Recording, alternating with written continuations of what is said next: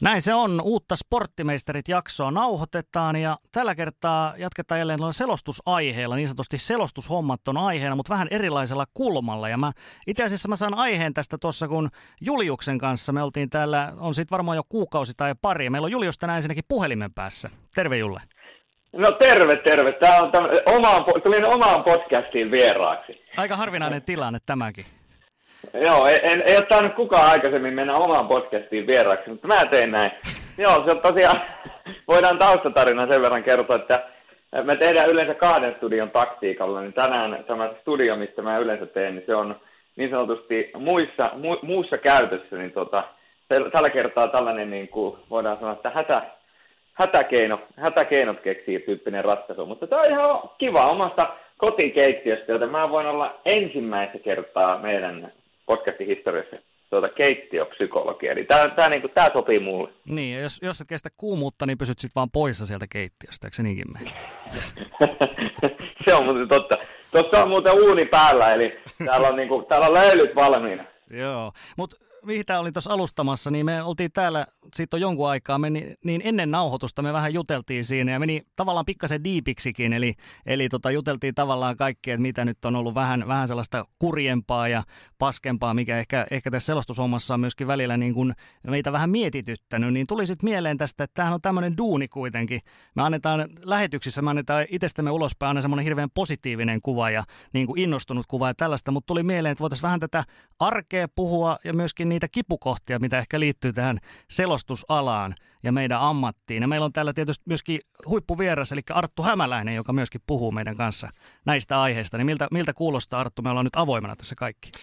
Aika hyvä kattaus. Mä tykkään olla avoin, mä tykkään puhua suoraan, niin tää on oikeastaan ihan oikea paikka siihen. Eli jos yleensä mennään posin kautta, niin tällä kertaa mennään vähän sieltä jopa negan kautta, mutta ehkä sitten loppua kohden mennään sinne posiin, niin kuulostaisiko tämä hyvältä? No tietynlainen hampurilaismeininki tässä on, niin kyllä hyvältä kuulostaa. No Arttu, sähän, jos sun taustasta kerrotaan sen verran, niin sähän tietysti sä toimit aika paljon perinteisen urheilun parissa, on pelikanssipelejä, radioon, futista oot tehnyt, ruutupalveluun, Keski-Suomessa niin edespäin, mutta sitten myöskin tämä e-urheilu ja sitä oot tehnyt myöskin useisiin eri paikkoihin, niin ensinnäkin tuosta sun duunista, niin sä teet aika paljon eri paikkoihin eri juttuja, niin onko se myöskin yksi tällainen tavallaan nykypäivän selostustrendi, että aika paljon pitää tehdä myöskin eri juttuja eri paikkoihin? Kyllä se taitaa enemmänkin olla. Tietysti monella toimijalla on tällaisia kavereita, mitkä tekee pääasiassa pelkästään heille. Jopa e-urheilun puolella saattaa olla tällaisia tapauksia, mitkä on tavallaan jopa sitoutettukin. Mutta kyllä tavallaan, jos nyt miettii esimerkiksi meikäläisenkin työkalenteria, että miltä se näyttää, niin joo, kyllähän se aika tukossa on, mutta tykkään tehdä paljon töitä ja silloin se melkein vaatii sen, että teet vähän niin kuin useampaa eri lajeja. Ja tykkään kyllä toki tehdä näitä kaikkia, että ei siinä.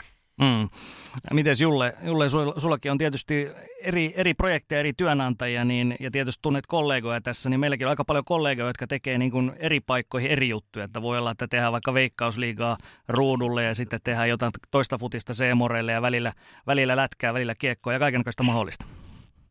Niin, no se on meidän tekijöiden kannalta se on tietysti positiivinen asia, että tehdään tosi paljon laajemmin asioita ja tavallaan mä ainakin tykkään siitä, että on tosi paljon vaihtelua, niin kuin tässä on huomattu, niin se, että se vaihtelu pitää ikään kuin mielen virkeänä, mutta mä nostaisin ehkä tässä tällaisen niin kuin työnantajan näkökulmasta, jos mä nyt mietin, että mä perustaisin tässä nyt oman yrityksen ja mä palkkaisin selostajia töihin omaan yritykseen. Ja mä tiedän, mitä tämä selostaminen on, ja mä tiedän varsinkin, mitä on selostaa montaa eri lajia yhtä aikaa. Niin on hyvä tiedostaa myöskin sellainen asia, että jos tavallaan se työmäärä tai palkka tai joku muu on sellainen, että jengi joutuu tosi paljon panostamaan niin kuin heittämään tavallaan joka koriin palloja, niin se johdattaa tilanteen loppujen lopuksi siihen, että se laatu loppujen lopuksi kärsii auttamatta. Et se, jos mietitään, että mä selostan jääkiekon SM-liigaa, mä selostan SHL, mä selostan CHL, mä selostan mestarien liigaa ja sitten Mestistä, Niin jos niin kuin mietitään, että mun täytyy nuo kaikki lajit ja sarjat olla tavallaan hallussa, mun täytyy niihin kaikkiin paneutua, mun täytyy tehdä taustat, mun täytyy katsoa niin kuin kaikki nuo tilastot. Ja näiden lisäksi mun pitäisi vielä ehtiä katsomaan otteluita, että mä tiedän, missä mennään. Mä voin sanoa, että välillä tuntuu kyllä siltä, että vuorokaudessa loppuu aika kesken, mutta se on ehkä se niin kuin tässä moneen pesään pelaamisessa ikään kuin se suurin haaste, että miten sä löydät ajan niin, että sä teet kaiken laadukkaasti.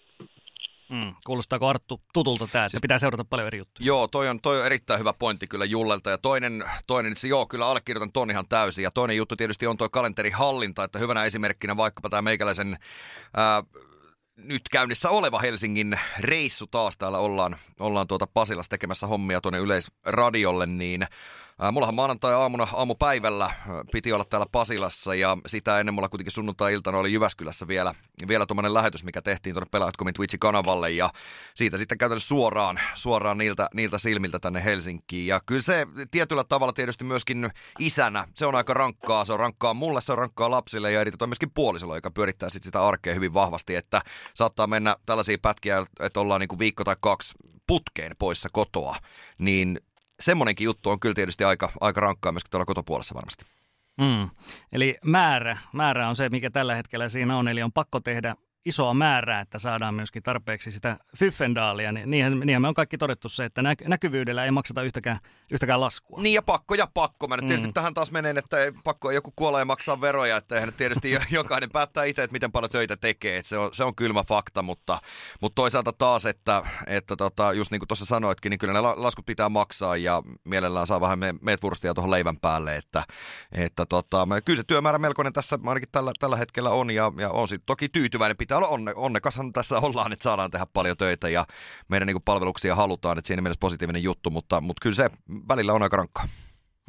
Joo, palaan tuohon vielä sen verran, että mä muistelen aikoja, kun mä selostin vain ja ainoastaan jääkiekon SM-liigaa Radio Citylle. Pelkästään, no tietysti mulla oli vain yksi joukkuekin, mutta tavallaan että yksi sarja, niin kyllä mä voin sanoa, että tälleen vuosien jälkeen niin voi muistella kaiholla, että se oli kyllä niin helppoa tavallaan keskittyä, niin kuin, no vielä kun sä keskityt yhden joukkueen kautta ja sitten sä vaan tuot ne kaikki muut joukkueet siihen, niin vaikka se oli tietysti, olin silloin uusi selostaja ja opettelin ja se oli sen takia haastavaa, koska mä en vielä tiennyt oikein, että mitä mä teen. Mä en tiedä, tiedänkö mä vieläkään, mitä mä teen, mutta tai tiedetäänkö me ylipäätänsä koskaan, mitä me tehdään me selostajat, koska tää on niinku ikuista oppimista, niin kyllä tälleen voi niinku sen muistaa nyt ja ymmärtää sen, että silloin se oli oikeasti tosi helppoa keskittyä siihen ja olla tavallaan kaikesta aivan perillä. Niin, tavallaan niin perillä kuin se kaikista suurin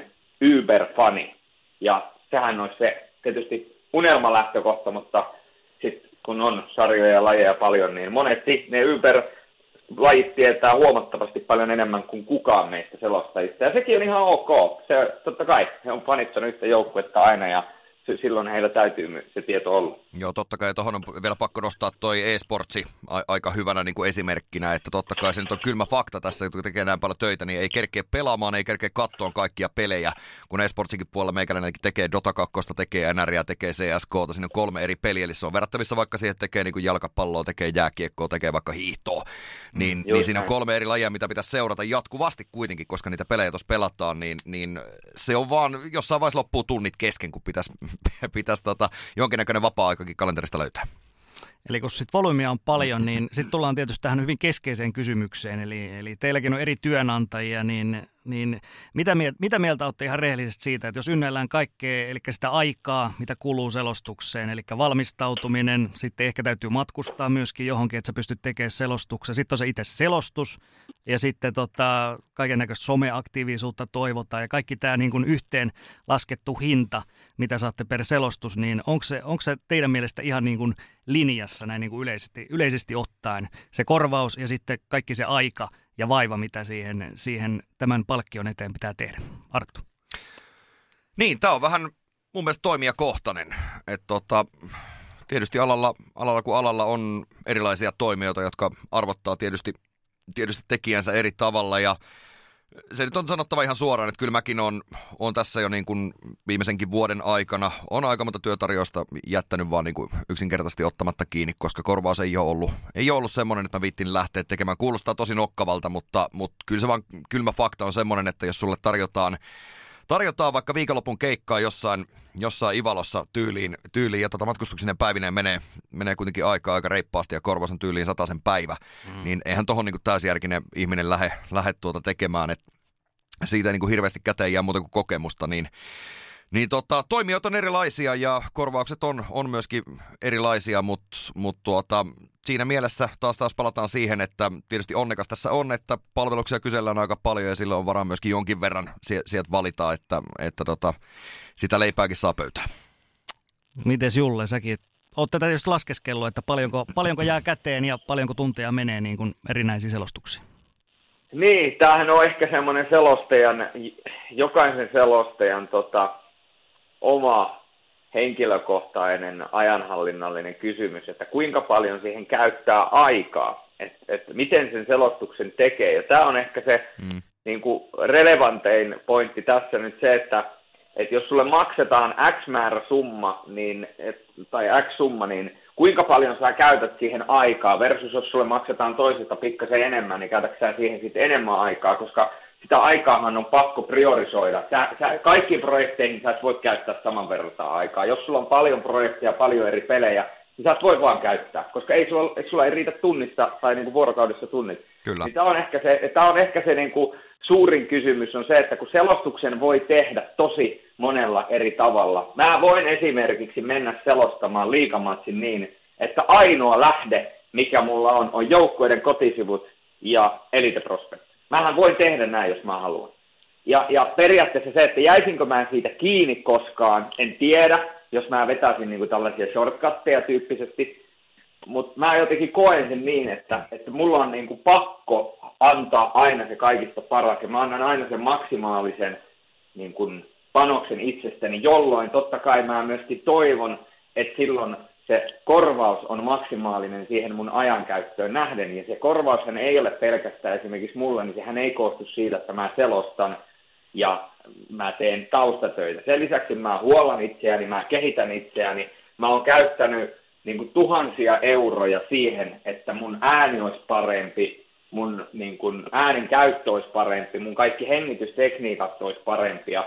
Eli mä oon kehittänyt itseäni, että mä olisin parempi siinä mun ammatissa, niin mä näen, että silläkin on joku arvo versus sitten, että jos olisi niin kuin vastassa selostaja, joka kävelee sinne tavallaan tekemässä juuri yhtään mitään ja käy vetämässä sen saman pelin niin kuin sellaisella niin kuin vasemmalla kädellä, niin voidaanko kahdelle tällaiselle niin kuin selostajalle maksaa sama palkka? Tämä on mun mielestä se kysymys, mikä on niin kuin hyvä kysyä ja miettiä, että vai onko se vaan niin, että sillä ei ole väliä, kuinka paljon sä teet niitä taustoja, koska se on vaan se maksu siitä, että sä käyt sen tekemässä sen pelin. Joo. Tämä on, niin kuin, erinomainen kysymys. Mä en tiedä, miten ihmiset sen niin kuin ajattelee ja miten sen pomot sen miettii, mutta sehän on kummin päin sen ajattelee. Joo, ja yksi asia tuohon vielä nostan, että totta kai sekin, että nimenomaan se ajankäytön määrä, paljonko sulla menee vaikka yhteen peliin, niin sehän ei ole se, että jos sä käyt lätkäpelin tekemässä 2,5 tuntia, oot siinä hallilla huutamassa mikkiin, niin se ei ole pelkästään se. Sulla menee matkoihin aikaa, sulla menee taustatöihin aikaa, ja niin kuin tuossa hyvin sanoitkin, että kaikkea muuta siihen kuuluu tuohon ammattiin, pelkästään se pelipäivä ei ole se ajankäyttö, mitä siihen menee, että tavallaan se, että yhteen lätkäpeliin matkoineen, kaikki ne taustatöineen päivineen viedähtää hyvin helposti se vaikka 10 tuntia esimerkiksi yhdellä selostajalla, niin se, että jos se korvaus on mitä on, niin sitä voi jokainen ruveta miettimään, että paljonko se tunti korvauksena on. Siitä maksetaan kaikki kulut, maksetaan kaikki verot, maksetaan kaikki matkakulut, pensat, autonhuollot, niin aika monesti voi olla, että se korvaus oikeasti ei ole kovin iso, vaikka se kertakorvauksen saattaa jonkun korvaan kuulostaa aika isolta. Niin, tässä on tullut tehtyä keikkoja, josta on tavallaan ymmärtänyt myöhemmin, että kun noin kaikki kulut on laskenut yhteen, niin on ymmärtänyt, että siitä on jäänyt käteen siis ihan minimaalinen summa. Että tavallaan se, että sä olisit käynyt painamassa yhden päivän kaupan kassalla niin kuin 8 tuntia, joka on totta kai erilaista raskasta ja niin kuin tälleen, niin sä olisit voinut saada periaatteessa se käteen jäävä osuus, koska sulla ei ole niitä muita kuluja, mitä menee siihen ympärille, mitkä tuossa just äsken Arttu luetteli, niin voisi olla todennäköisesti isompi.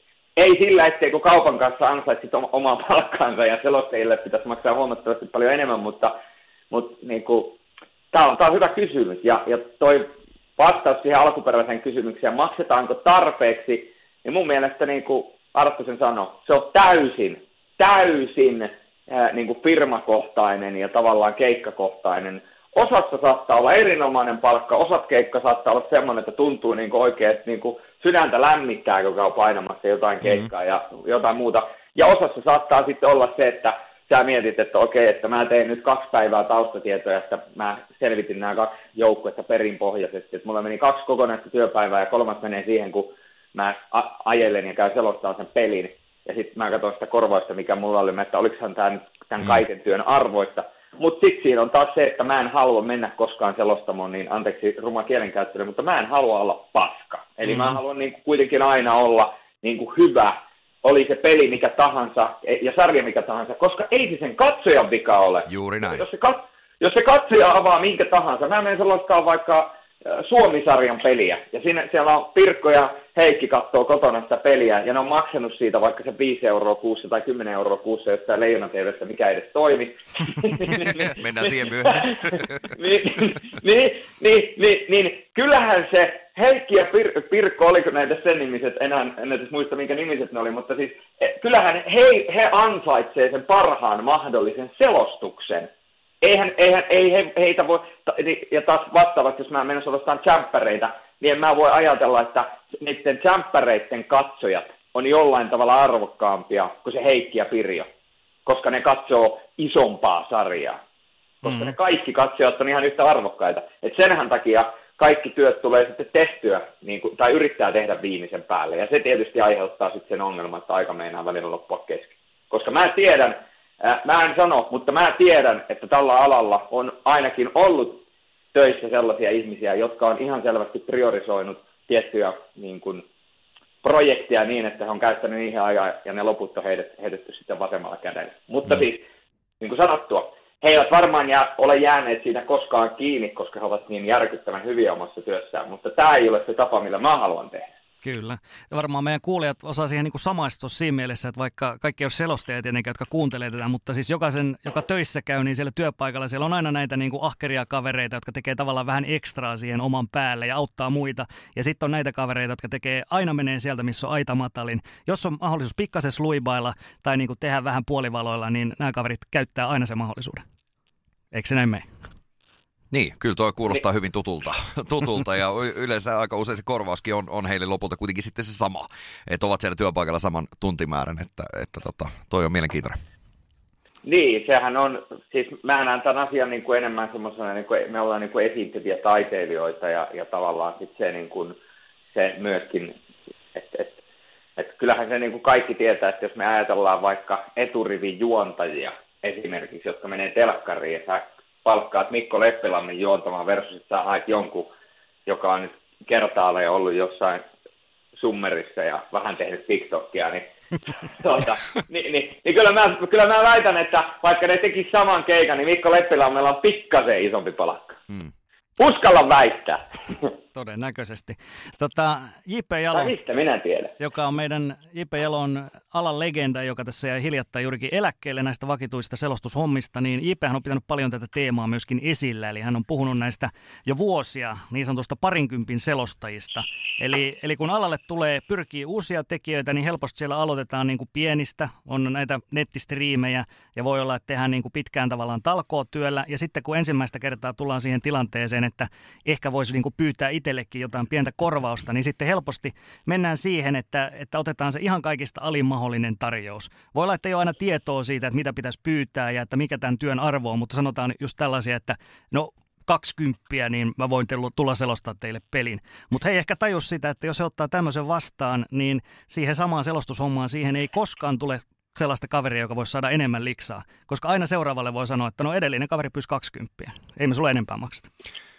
Joo.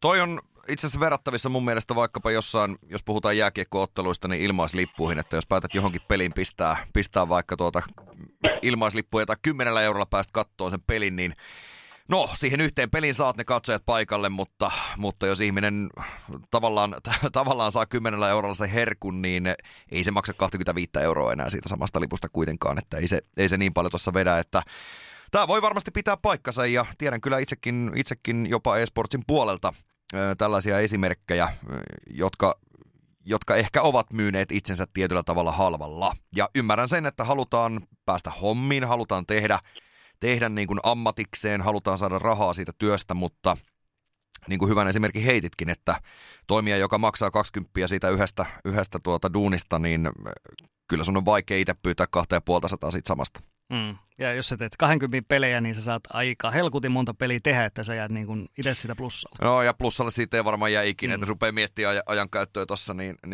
ei sitä hirveästi kyllä lapaseen jää. Mm. Mitäs Julle oot tästä mieltä? Eli periaatteessa säkin, jos sä pyytäisit aina mahdollisimman pientä palkkaa, niin kyllähän sä pääsisit tekemään niin kuin vaikka 1 miljoona peliä, mutta ei se ole niin kuin kenenkään etu. Joo, ei kyllä se täytyy, niin kuin neuvotteluissa ainakin. Neuvotteluthan on aina, ne on aina...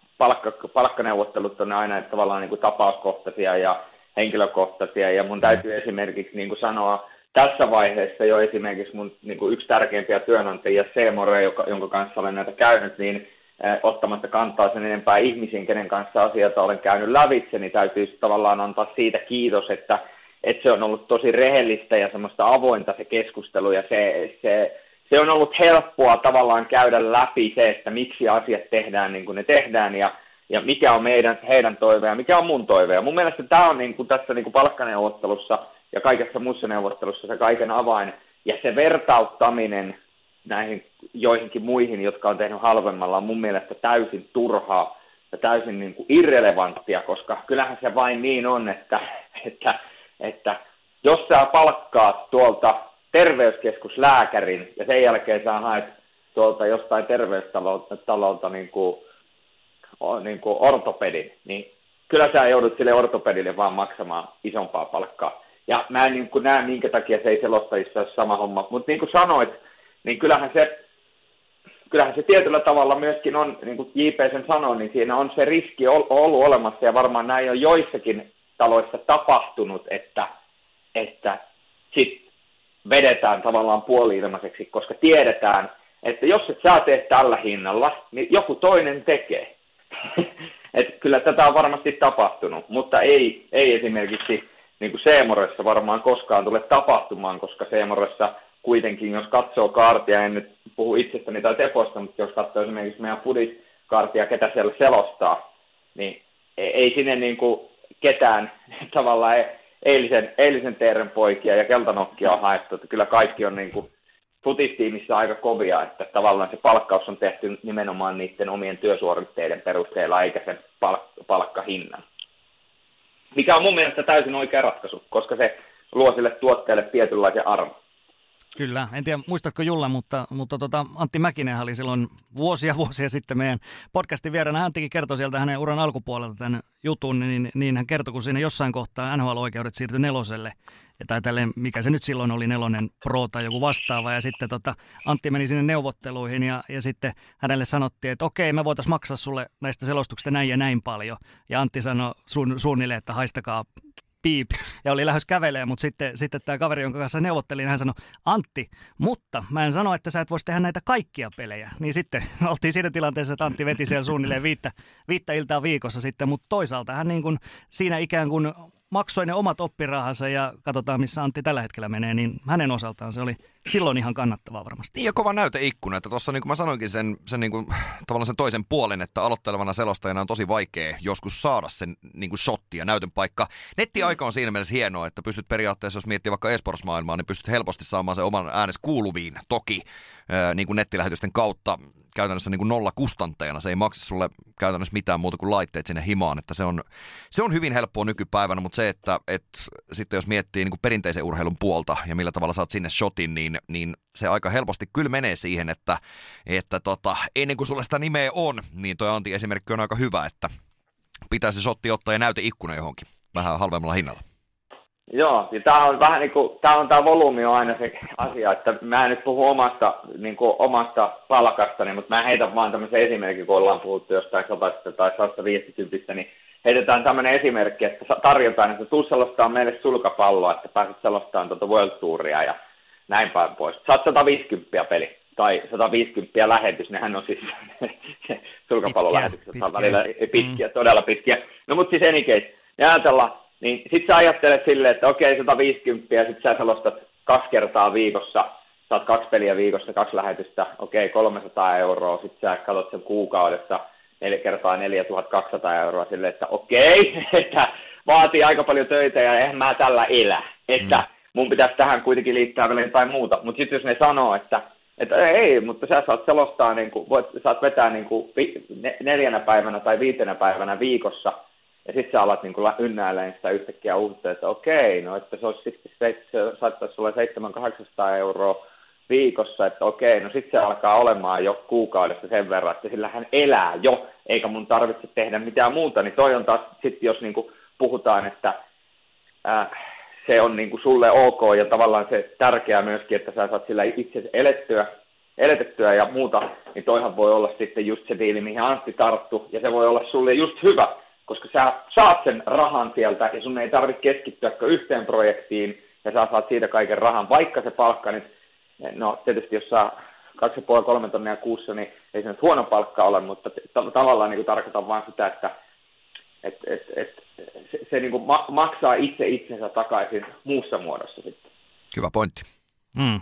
Miten jos mietitään ihan sitä perusasetelmaa, mikä tähän alaan liittyy, eli eri kanavat ostaa näitä urheiluoikeuksia, ne on koko ajan kalliimpia, ne maksaa miljoonia, ostetaan näitä oikeuksia. Sitten pitää se peli vielä niin kuin näyttää vaikka Suomessa, vaaditaan tekninen toteutus siihen, vaaditaan niin kuin teknistä henkilökuntaa ja kaikkea tällaista mahdollista, ja tavallaan sitten mennään koko ajan siinä alemmas, ja sitten jossain siellä on sitten viimeisenä tavallaan se selostaja, mutta kuitenkin sitten jos mietitään, että meillä on Pertti peruskuluttaja, niin hänelle aika tärkeä osa sitä tuotetta on kuitenkin nimenomaan se selostajan tarjoama panos sitten siihen peliin.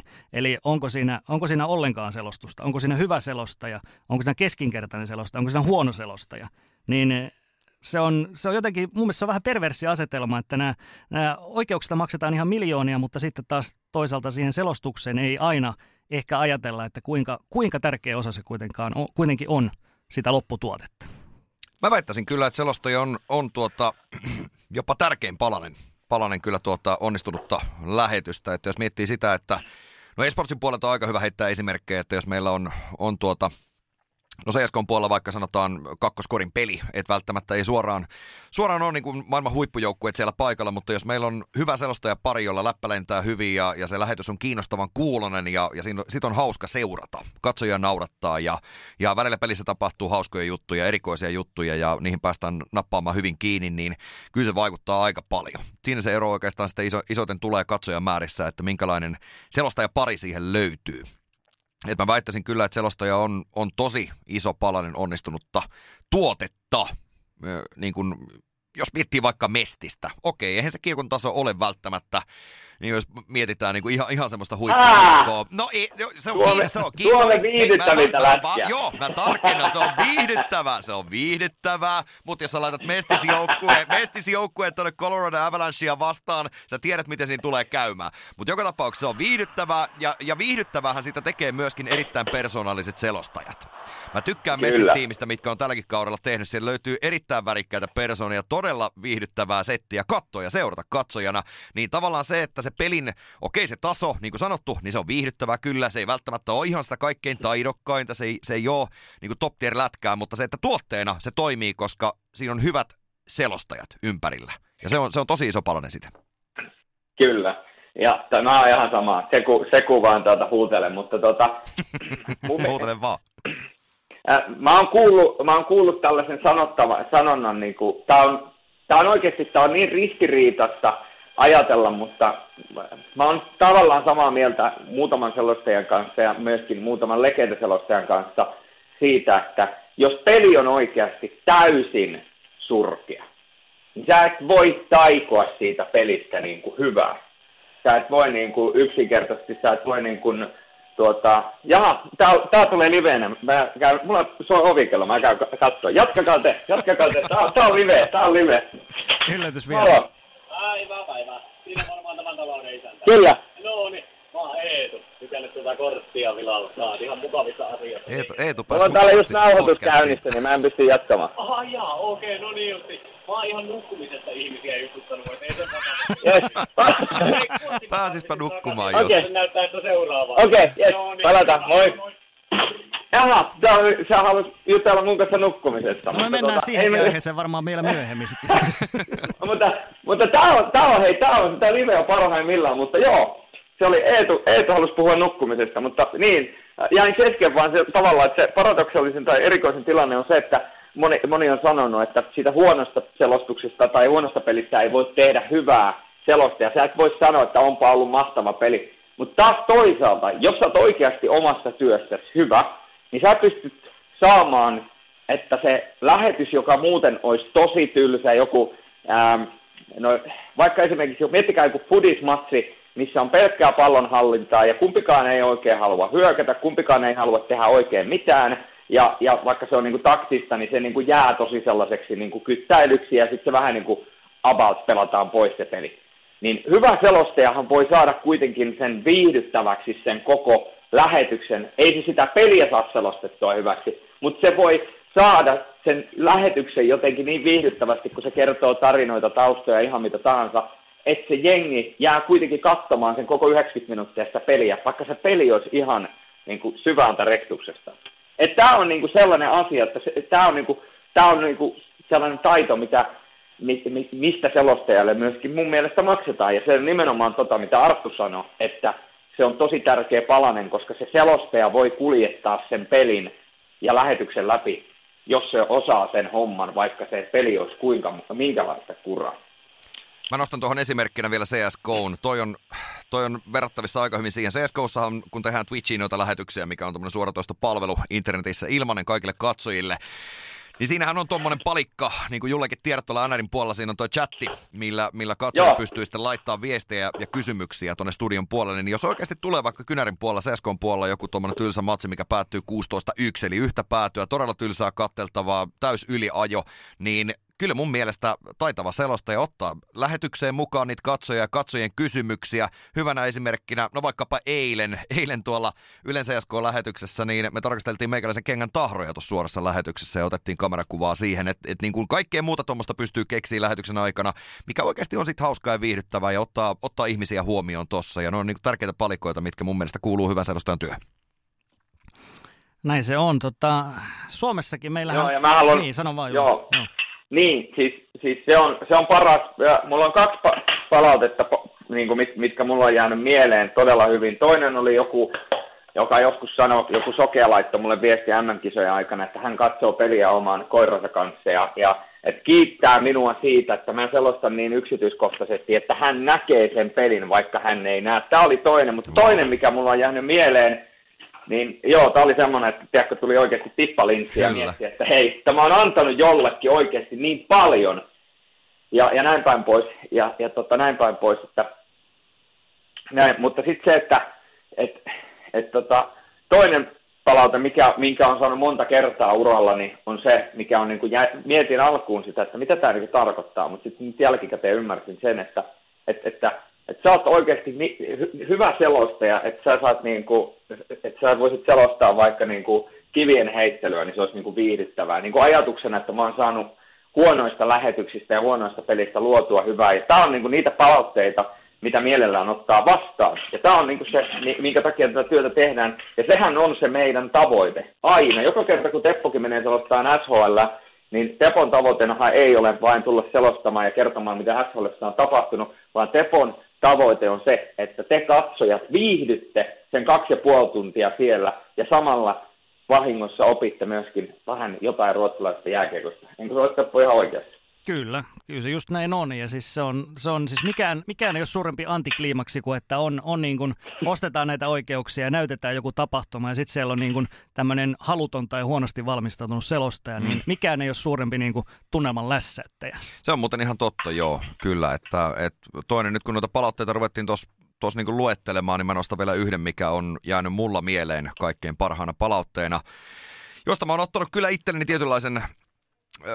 ehkä ohjenuoran itselleni, että eräs kaveri laittoi mulle tuonne inboxiin viestiä ja kertoi, että hänellä on ollut masennusta, kaiken näköiset vaikeat ajat tässä ja tapahtunut yhtä sun toista elämässä ja kertoi, että joka ikinen kerta, kun mä oon tuolla selostamassa CSK:n puolella, niin jollakin tavalla se päivä vaan kirkastuu ja ne pahat asiat niin kuin tavallaan unohtuu mielestä ja voin kertoa, että näin niin kuin vanhanakin selostajan kuppena ja ei mikään nuori poika enää ole, niin kyllä vähän tuli tippalinssiä ajatellessa, että ihan oikeasti pystyy jonkun ihmisen päivää parantamaan sillä ja ne pahat ja huonot asiat unohtuu siinä, kun katselee meidän lähetystä, että siitä mä oon ottanut semmoisen ohjenuoran, että oli se peli minkälaista tahansa, oli se pelin taso mitä tahansa, oli peli mikä tahansa, sillä ei ole mitään väliä, että pidetään se huumori siinä mukana ja heitellään läppää silloin, kun siihen aika ja paikka on, ja pyritään se että jos yksikin katsoja hymyilee ja unohtaa vaikka se huonon päivän katsellessa meidän lähetystä, tai vaikka mun selostamaa lähetystä, niin silloin mä oon tehnyt työni hyvin.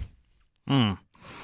Mites Suomessakin meillähän on eri kategorian selostajia? On niin sanottuja tähtiselostajia ja sitten on tällaisia perustyyppejä. Tosi jos joku pääsee lehteen, niin silloinhan se on aina suosikkiselostaja. On ihan sama kuka se on. Se on muuten ihan totta. Mäkin olen ollut suosikkiselostaja. Säkin olet ollut. Joo. Mun mielestä mä jostain lehtijutussa mä olin suosikkiselostaja. Mä väitän, että siinä vaiheessa mun uraani kukaan Suomessa ei edes tiennyt, että kukaan on Sorjana. Paitsi ehkä se Kari Sorjonen. Kyllä, mutta on tähtiselostaja, niin he saa suurempaa korvausta. Hän on edennyt siihen statukseen, että heitä käytetään esimerkiksi koko sen tuotteen tai sen tietyn kanavan markkinoinnissa. Eli osa sitä korvausta on myöskin se, että katsokaa, meillä on tällainen jamppa, joka selostaa näitä pelejä. Niin mitä mieltä olette siitä, että on kavereita, jotka tekee niitä samoja sarjoja ja pelejä myöskin, mutta sitten siellä on yksi tällainen tai useampia tällaisia niin sanottuja tähtijamppoja, että pitää olla nokkimisjärjestys selostajilla. Mitä ajatuksia se on?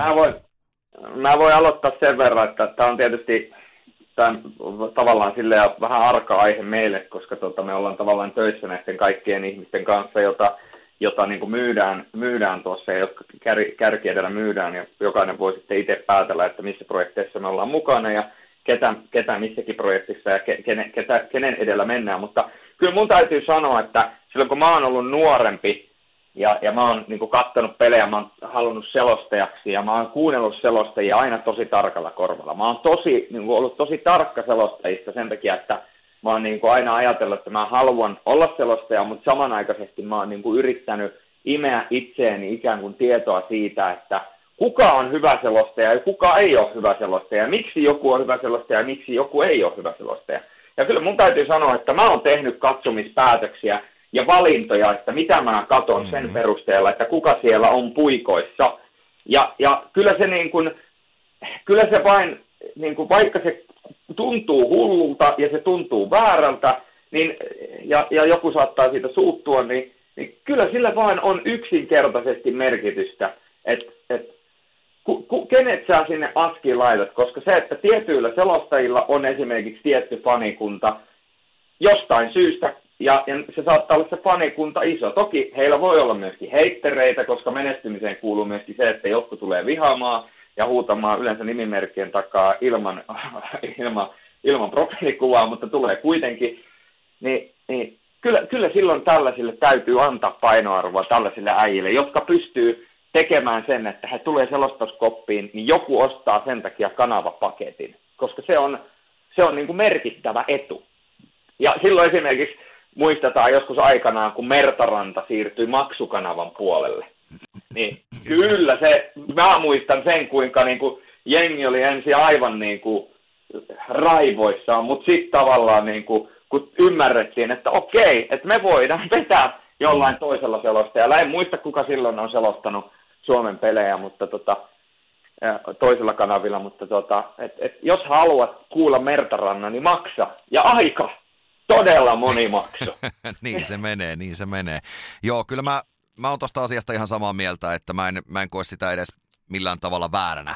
Mä ymmärrän sen, että jos jonkun nimellä jotain niin kuin tavallaan tuotetta pystyy myymään, niin se on ihan oikein luonnollista, että siitä myöskin maksetaan silloin enemmän. Ei siinä mun mielestä ole mitään niin kuin ongelmaa. Ihan samalla tavalla, että jos sä hommaat jonkun tähtipelaajan, vaikka jonkun...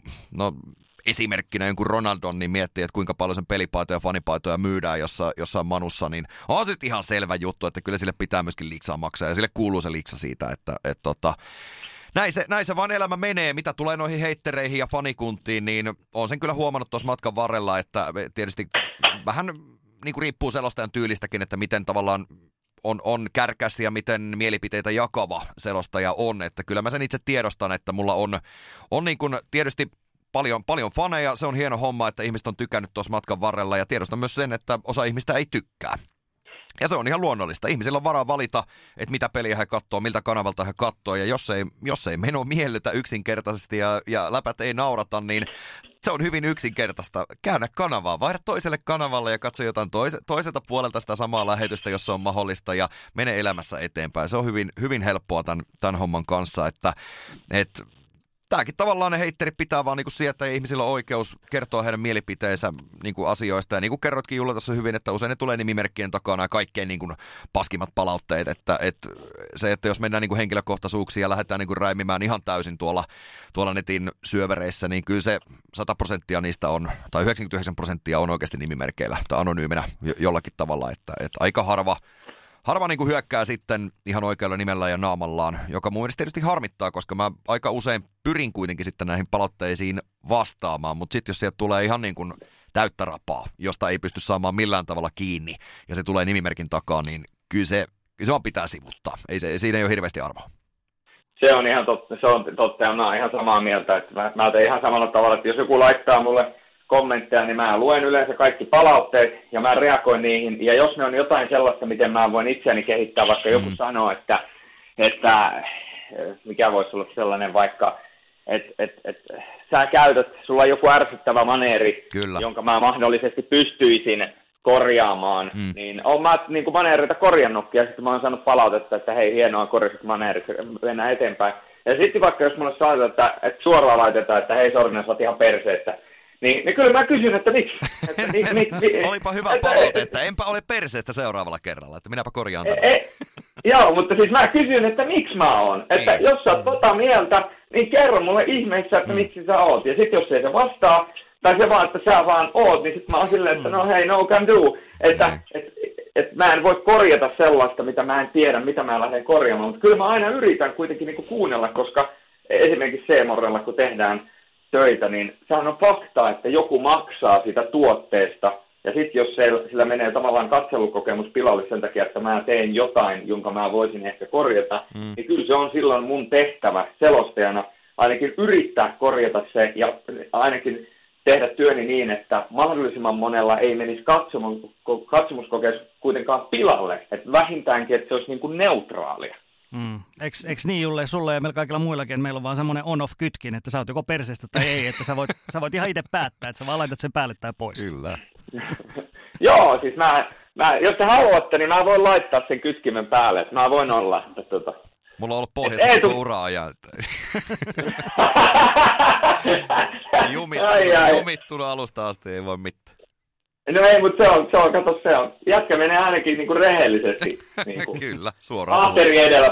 Ahteri edellä puute, ja sä et edes peittele sitä. Sä niinku jopa, sä ylpeänä kerrot sen, että. Kyllä. No, mutta tää on.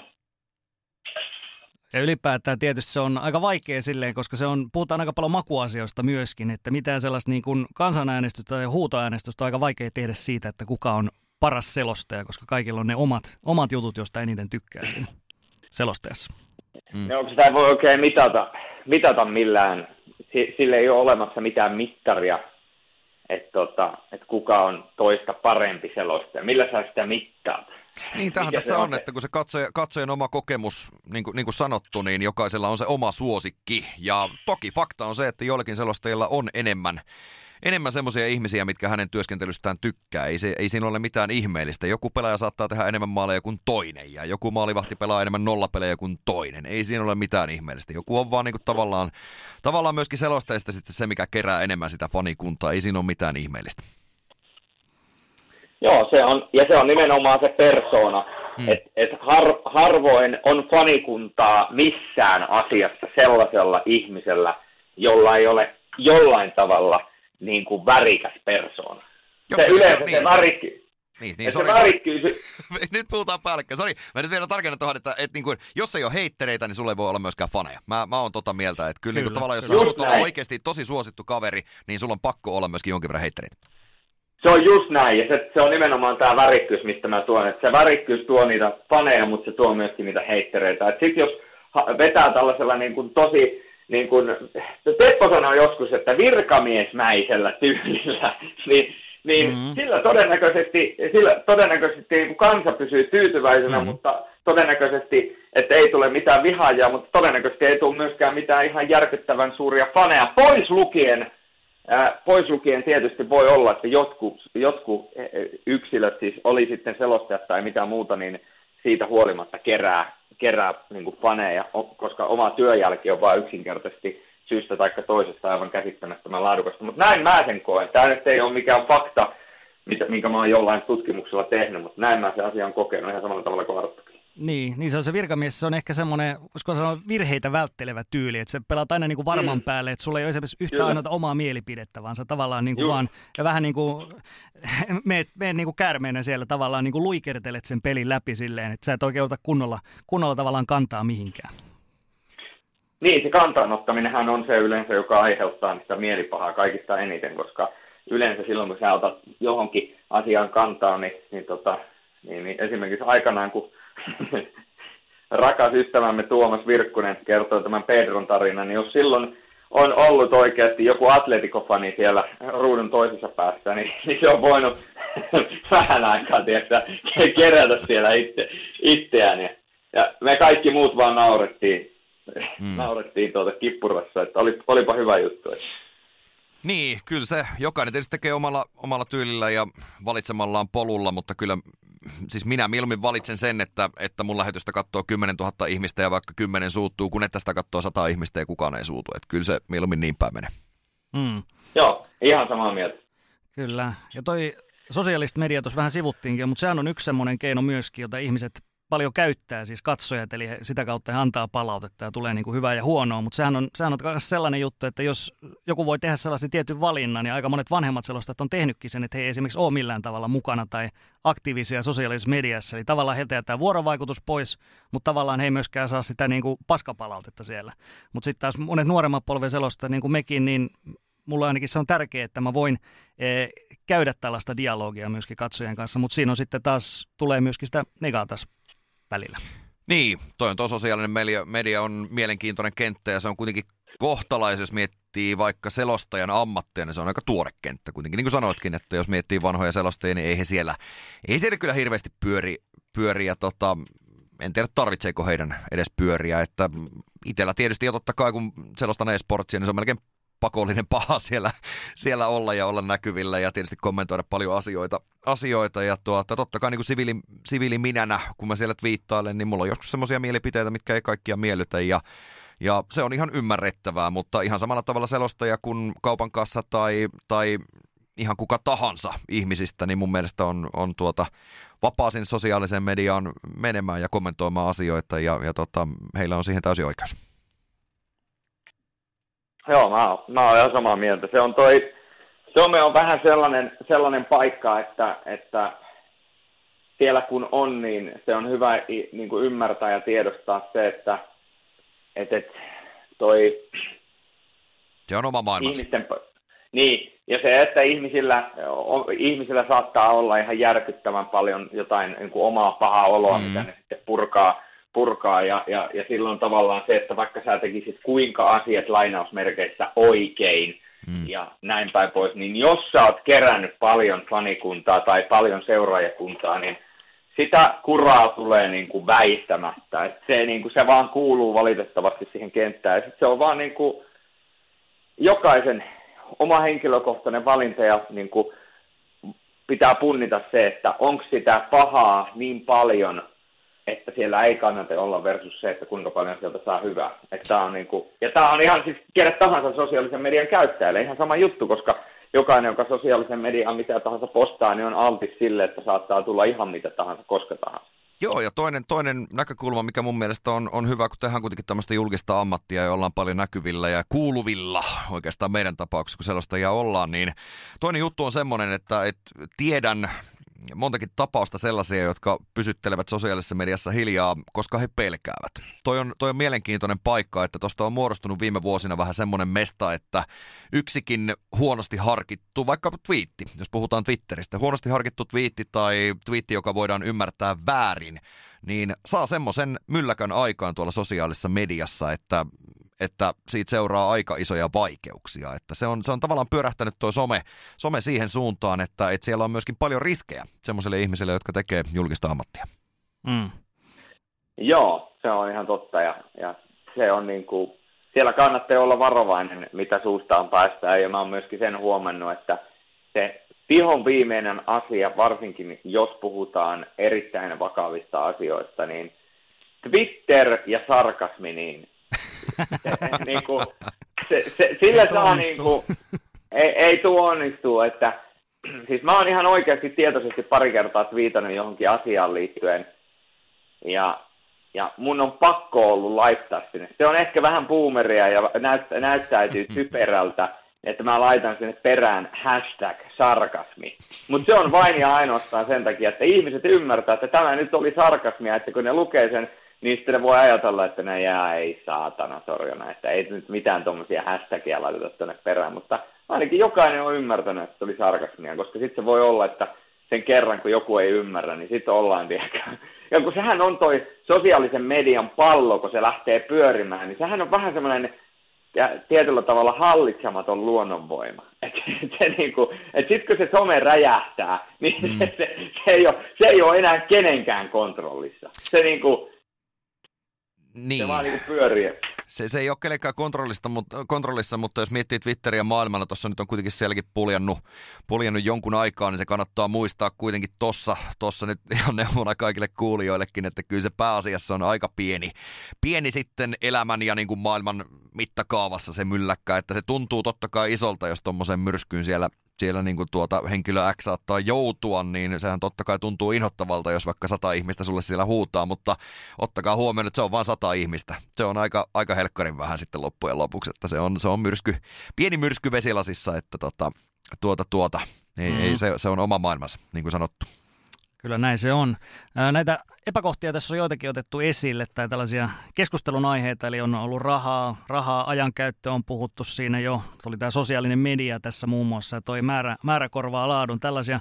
No sitten yksi tällainen selostajan työhön Suomessa kuuluva aika iso juttu on kanssa, niin on tämä niin pätkäluonteisuus, eli suomalaisista selosteista suurin osa on ylivoimaisesti freelancer-selostajia ja se tarkoittaa käytännössä, että sulla voi olla niin kuin pitkäaikaisiakin työprojekteja, sä oot voinut pitkään tehdä jo vaikka kanavalle X jotakin tiettyä sarjaa, mutta silti käytännössä standardi on sellainen, että tehdään hyvin lyhyitä, tehdään niin kuin yleensä puhutaan korkeintaan vuoden pituisista, vuoden tai joskus jopa 2 vuoden pituisista sopimuksista selostajien kanssa. Ja sitten jos on tämmöisiä keikkaluonteisia juttuja, niin jopa niin kuin voidaan puhua ottelukohtaisista sopimuksista, että sä tulet tekemään tämmöisen 1 keikan tänne tai 2 keikkaa tänne, niin mitä ajatuksia tämä teissä herättää? Mä tiedän, Arttu, sullakin on perhettä, ei tässä niin kuin mitään 10-vuotissuunnitelmia pysty oikein tekemään.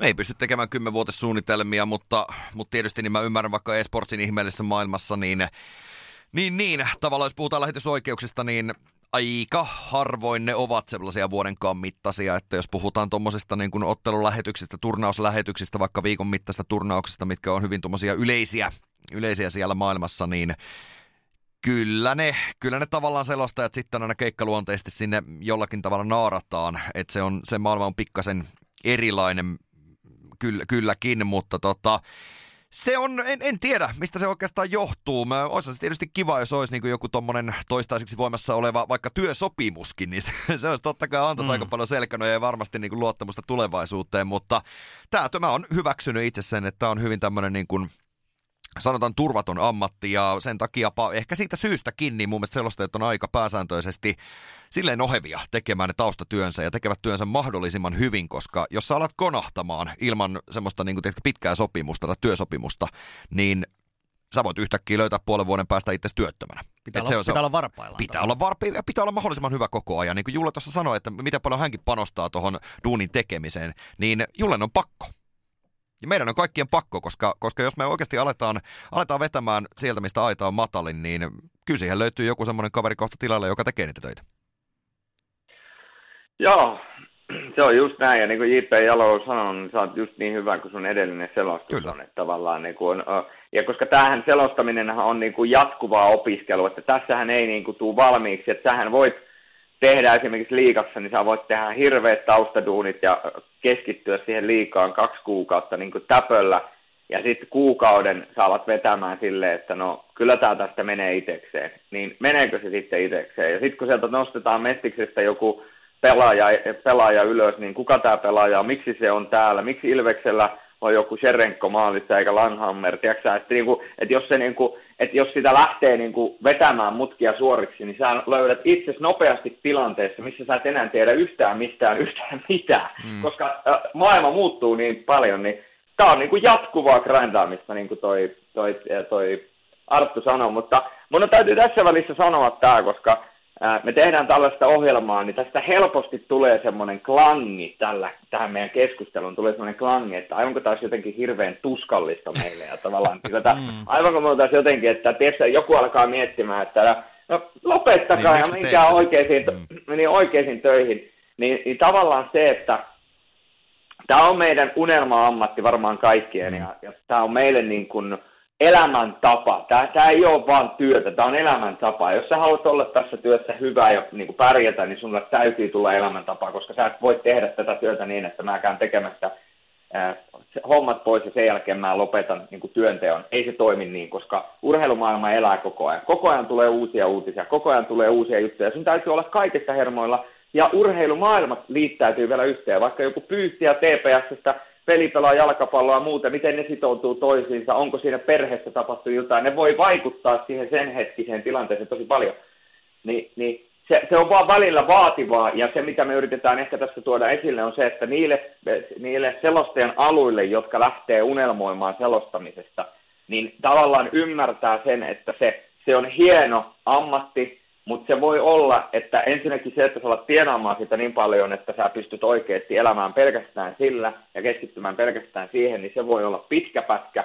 Ja toinen asia on se, että sen jälkeen niin kuin perhe-elämä, kaikki muu, Arttu osaa siihen sanoa enemmän, niin on aika todella haastavaa. Ja jos siihen ei ole tavallaan valmis, niin on aika hankala tehdä tätä ammattia pitkään, varsinkin perheellisenä, koska se vaatii, niin kuin Arttu sanoi, niin perheeltä ja vaimolta ja lapsilta ja tietysti myöskin iskeltä aikamoisia niin kuin uhrauksia, että tuota ammattia pystyy viemään läpi.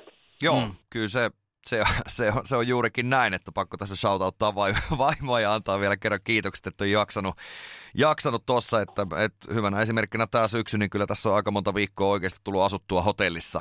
Että se on pitkä pätkä ja seuraavan kerran kun lomalle lähtee, niin ensimmäisenä tuu mieleen, että otanpa hotellihuoneen tuossa. Että onpa mukava päästä välillä hotellin lomalle, että ei se tunnu enää siltä, että on kiva päästä taas kohta puolin takaisin tuosta kotiin, mutta joo, rankkaa rokkia ja siihen pitää varautua. Ja toinen juttu kanssa, että mitä niin kuin nuorille tai vähemmän nuorille, mutta aloitteleville selostajan aluille, niin kyllä se tavallaan, että jos meinaat lähteä tuommoiseen julkiseen ammattiin, on se selostaja, on se mikä tahansa muu, mutta tässä myöskin niin pitää muistaa se, että palautetta tulee ja siihen pitää varautua. ja mitä suurempi projekti, niin sen enemmän sitä palautetta tulee. Kyllä. Mutta nämä on just sellaisia, mitä ei niin kuin ihmiset, jotka ehkä meidänkin lähetyksiä joskus katsoo ja kuuntelee, niin eihän ne niin kuin, ei se heille välity nämä. Niin kuin, että tässä on kuitenkin, kaikki elää myöskin arkea ja on ihan normaaleja ongelmia. Tuossa ei ole pitkä aika, mä juttelin yhden kollegan kanssa, just nähtiin tuolla Pasilassa ja hän oli tulossa tekemään muistaakseni jalkapalloa ja kysyi, että no mitäs menee. Ja hän sanoi, että ei, mulla on skidi on kipeänä, mä oon ollut tässä lapsenvahtina ja on niin kuin ihan hirvittävän, no suoraan sanottuna ihan hirveän vittumainen päivä ja niin kuin ei ole pystynyt oikein kunnolla valmistautumaan ja on nukkunut huonosti. Jäädä, mutta sitten mä jäin itse asiassa kuuntelemaan, kun se lähetys alkoi ja sitten kaveri vetää siellä niin kuin ihan täysiä, tiedätte, että aivan loistava jalkapalloiltaa, tästä lähdetään ja kukaan ei niin kuin tiedä yhtään, ne ajattelee, että voi vitsi, tuolla on niin kuin asiat nyt hyvin ja tuolla on niin kuin, toi niin kuin todella nauttii tosta, mutta ei välttämättä, vaan hän on ammattilainen, joka tekee työnsä, vaikka olisi jotain niin kuin haasteita siellä myöskin ollut vaikka sen päivänä. Joo, ja toi on semmoinen asia, mikä on niin kuin tässä työssä, nyt hyvä, että Teppo nostit esille. Tämä on ehkä se, minkä takia niin kuin sitä palkasta ja kaikesta muusta niin kuin on niin kuin hyvä keskustella. Me ollaan esiintymisammatissa. Esiintymisammatti vaatii, sen lisäksi se vaatii niin kuin puhelahjoja, se vaatii artikulaatiotaitoa, se vaatii itsensä ulosmittaamista joka kerta, niin se vaatii myöskin äärimmäistä paineensietokykyä, koska tässä kun sä oot julkisessa työssä, niin se tuo sen helposti sen paineen. Ja siihen kun lisätään vielä se tosiasia, että voi olla se, että siellä taustalla niin kun joku asia romahtelee omassa yksityiselämässä, niin sellaisessa tilanteessa, mäkin ollut sähkömiehenä esimerkiksi nuorempana, niin sun on helppo oikeasti, minkälainen banaani otsassa tahansa, niin sun on helppo lähteä painamaan sitä MMJ:tä sinne katorajaa ja tehdä ne hommat ja suorittaa se homma, tiedätkö sä sellaisenaan, koska sä vaan niin kuin teet sen ja sä voit välillä vähän kiroilla siinä ja kaikkea muuta. Mutta sitten kun sä menet sinne selostuskoppiin, niin sun täytyy pystyä nollaamaan ihan kaikki, mitä sun niin kuin elämässä tapahtuu. Siis ihan kaikki. On äiti kuollut, isä kuollut, mummo kuollut, ihan mitä tahansa voi olla siis parisuhteessa, joillekin saattaa olla avioeroja, saattaa olla muksut kipeänä, saattaa olla riitoja, voi olla kriisejä, ihan mitä tahansa.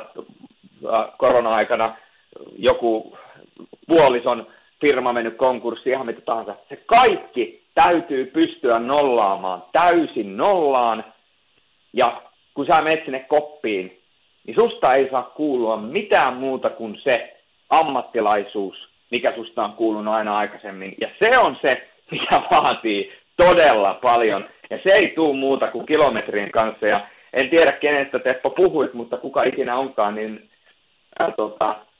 vaan piistaa just siihen, että silloin voidaan puhua oikeasti ammattimiehestä. Kun pystyy oikeasti tollaisissa tilanteissa vetämään, että kukaan ei huomaa mitään. Niin, kyllä se, jos miettii Arttu Viskariakin, niin kyllä se vetää jokaisen keikan ihan samalla drivilla, että oli siellä taustalla väsymystä tai mitä tahansa, varmasti onkin väsymystä, että sekin on aika kovaa jatsia tuommoinen elämä, mutta ei se keikkalavoilla näy, että Viskari, Artut ja Kajakoot ja muut vastaavat, niin jokainen keikka on yhtä hyvä. Ja tullaan siihen kanssa, että ne, jotka tulee katsoa näitä artisteja ja teatteriesityksiä ja katsoa urheilulähetyksiä, niin ei heitä niinku kiinnosta se, että onko sulla huono päivä, vaan he on tullut viihtymään, nauttimaan tästä tapahtumasta, he haluaa sen parhaan suorituksen sieltä ja sun pitää se heille pyrkiä tarjoamaan. Juuri näin. No se on just näin ja se on se myöskin, mikä on se haaste tässä ammatissa ja meille se on kaikille arkipäivää, eihän me sitä enää mietitä, me tiedetään se, että vaikka olisi minkälainen päivä, niin kun sä menet selostuskoppiin, niin me kaikki tiedetään se, että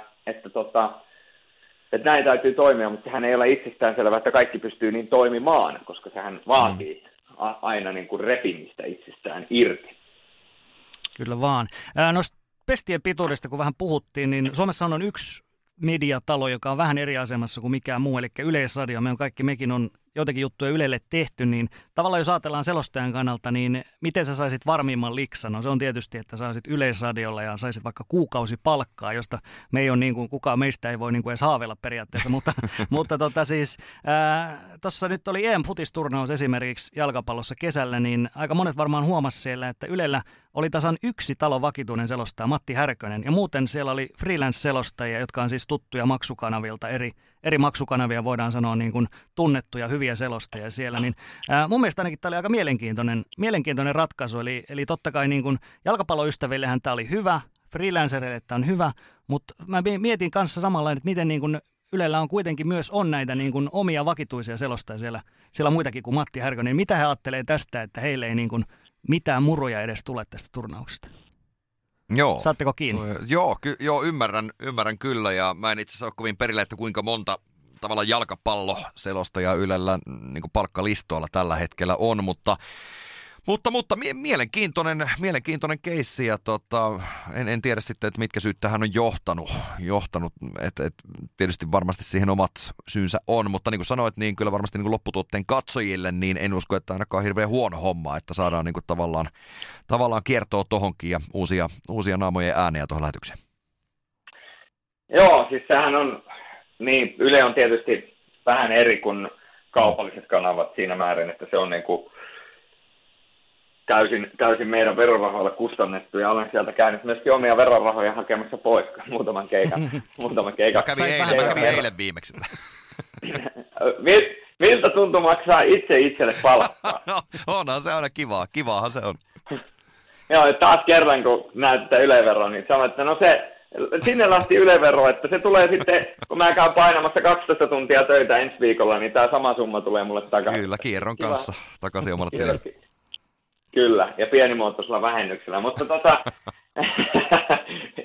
mutta se, että mä näen tämän urheiluselostamiseen ja oikeastaan tämän TV- ja radiokentän, niin mä näen tämän bisneksen. Tämähän on siis, tämä on niinku bisnestä, ja tämähän oli siis sama asia, mikä aikanaan oli, kun tässä alkaa olemaan sen verran tarinasta aikaa, että tämän voi niin uskaltaa jo sanoa, niin silloin kun tuli tämä kaupallinen radio ja lähti Cityltä oikeudet Hurrikaanien radioon, ja se siirtyi radio keskisuomalaiselle, tämä Hurrikaanien radio. Ja silloin niin kuin moni oli silleen, että no, että kai sä nyt jatkat ja kaikkea muuta, ja mä olin silleen sanoin, että mä en olisi niin varma, että siellä on eräs Tuomas Heikkilä, jolla on niin ollut elämän tehtävä, ja hän on vielä keskisuomalaisella niin kuin, toimittajana, niin kuin miettii, miten bisnes yleensä toimii, niin on aika luonnollista, että silloin omaan taloon myöskin menee tällainen. Että mut olisi tavallaan pitänyt, koska mä en olisi jatkanut samassa pestissä, vaan mut olisi palkattu niin kuin ulkopuolella. Ja näin myöskin tapahtui. Niin mä en voi olla järkyttynyt siitä, ja mä en voi niin kuin ajatella silleen, että no niin, että nyt on niin kuin maailma hypännyt minua vastaan, koska tämähän on se, miten se business lopulta toimii, ja ihan sama asia tuossa niin kuin selostamisessa, mitä tullaan esimerkiksi tuohon jalkapallon EM-kisoihin tai ylipäätänsä esimerkiksi maikkarille, jos me katsotaan tuota maikkariselostajakartia ihan missä tahansa, niin kyllähän bisneksessä lähtökohta on se, että bisneksessä yritetään saada sitä bottom linea, eli viivan alle jäävää summaa kasvatettua, yritetään saada tunnettuutta kasvatettua ja yritetään ennen kaikkea laatua kasvattaa. Ja silloin, jos sulla on urheilutuote, niin kuten Arttu sen jo aikaisemmin sanoi, urheilutuotteen ehkä tärkein tai ainakin yksi tärkeimpiä osa-alueita on se selostaja, joka vastaa sitä lähetyksen viihtyvyydestä ja viihdyttävyydestä. Niin kyllä silloin itsekin, jos mä olisin johdossa, niin kyllä mä yrittäisin palkata parhaat kynnelle kykenevät selostajat, jotka sitä kyseistä lajia, sarjaa tai jotain muuta on tehnyt, jotta se tuotteen loppulaatu on mahdollisimman korkea. Ja mun mielestä tämä on vaan niin kuin ihan pettämätöntä bisneslogiikkaa. Ja siinä ei kannata säästää. Siinä ei mun mielestä kannata säästää, koska niin kuin isossa kuvassa, jos miettii jotain vaikka jääkiekon MM-kisat vaikka näin esimerkkinä, niin kyllähän ne oikeudet ja tuotannot maksaa. Ne maksaa semmoisia summia, ettei niinku sitä on vaikea niinku tavallaan sen pullia sen käsittää. Ja sitten, että jos ruvetaan miettimään selostajakustannusta, niin ei sillä enää mun mielestä ole väliä, että maksetaanko sille 6 huntia peli vai tonni per peli. Ei silloin merkitystä enää tuossa vaiheessa. Että kyllä parhaat kynnelle kykenevät pitää silloin saada koppiin. Mm. Tuo oli muuten hyvä. Niin, Julle, sano vaan. Niin, mä oon ihan samaa mieltä, että tietysti niin kuin, mä en omista projekteista lähde ottaa niihin kantaa sen enempää, koska olen jäävi puhumaan yhtään mistään. Että mä teen vaan niin kuin oman työni niin parhaalla mahdollisella tavalla, ja mun työnantajan kanssa käydään sitten keskustelut, mitä annetaan, milloin annetaan ja missä annetaan, mutta kyllähän se on noin niin kuin Arttu sanoi, että kyllä silloin kannattaa panostaa niihin asioihin, jotka on oikeasti merkityksellisiä sen tuotteen tai niin kuin lopputuotteen kannalta. Kyllä. Ja tuli vaan mieleen, kun puhutte tästä myös, niin nämä oikeudet myöskin vaihtelee ja se aina menee miten menee. Niin kuin me tiedetään, Julle, säkin asut Tampereella tällä hetkellä, Arttu, sä oot Jyväskylässä, eikö niin? Kyllä. Niin, mutta tekin teette siis pelejä ihan eri puolilla. Säkin oot tosiaan, Arttu, tehnyt Iisalmessa joskus pelejä ja nyt käyt Lahdessa säännöllisesti tekee pelejä. Ja Jullehan sä olit, mitä kaikkea sä oot tehnyt? Sä kävit Kouvolassa tekee pelejä, Lappeenrannassa teit monta vuosia pelejä siellä ja Jyväskylässä pelejä, vaikka et sä koskaan asunut näissä kaupungeissa.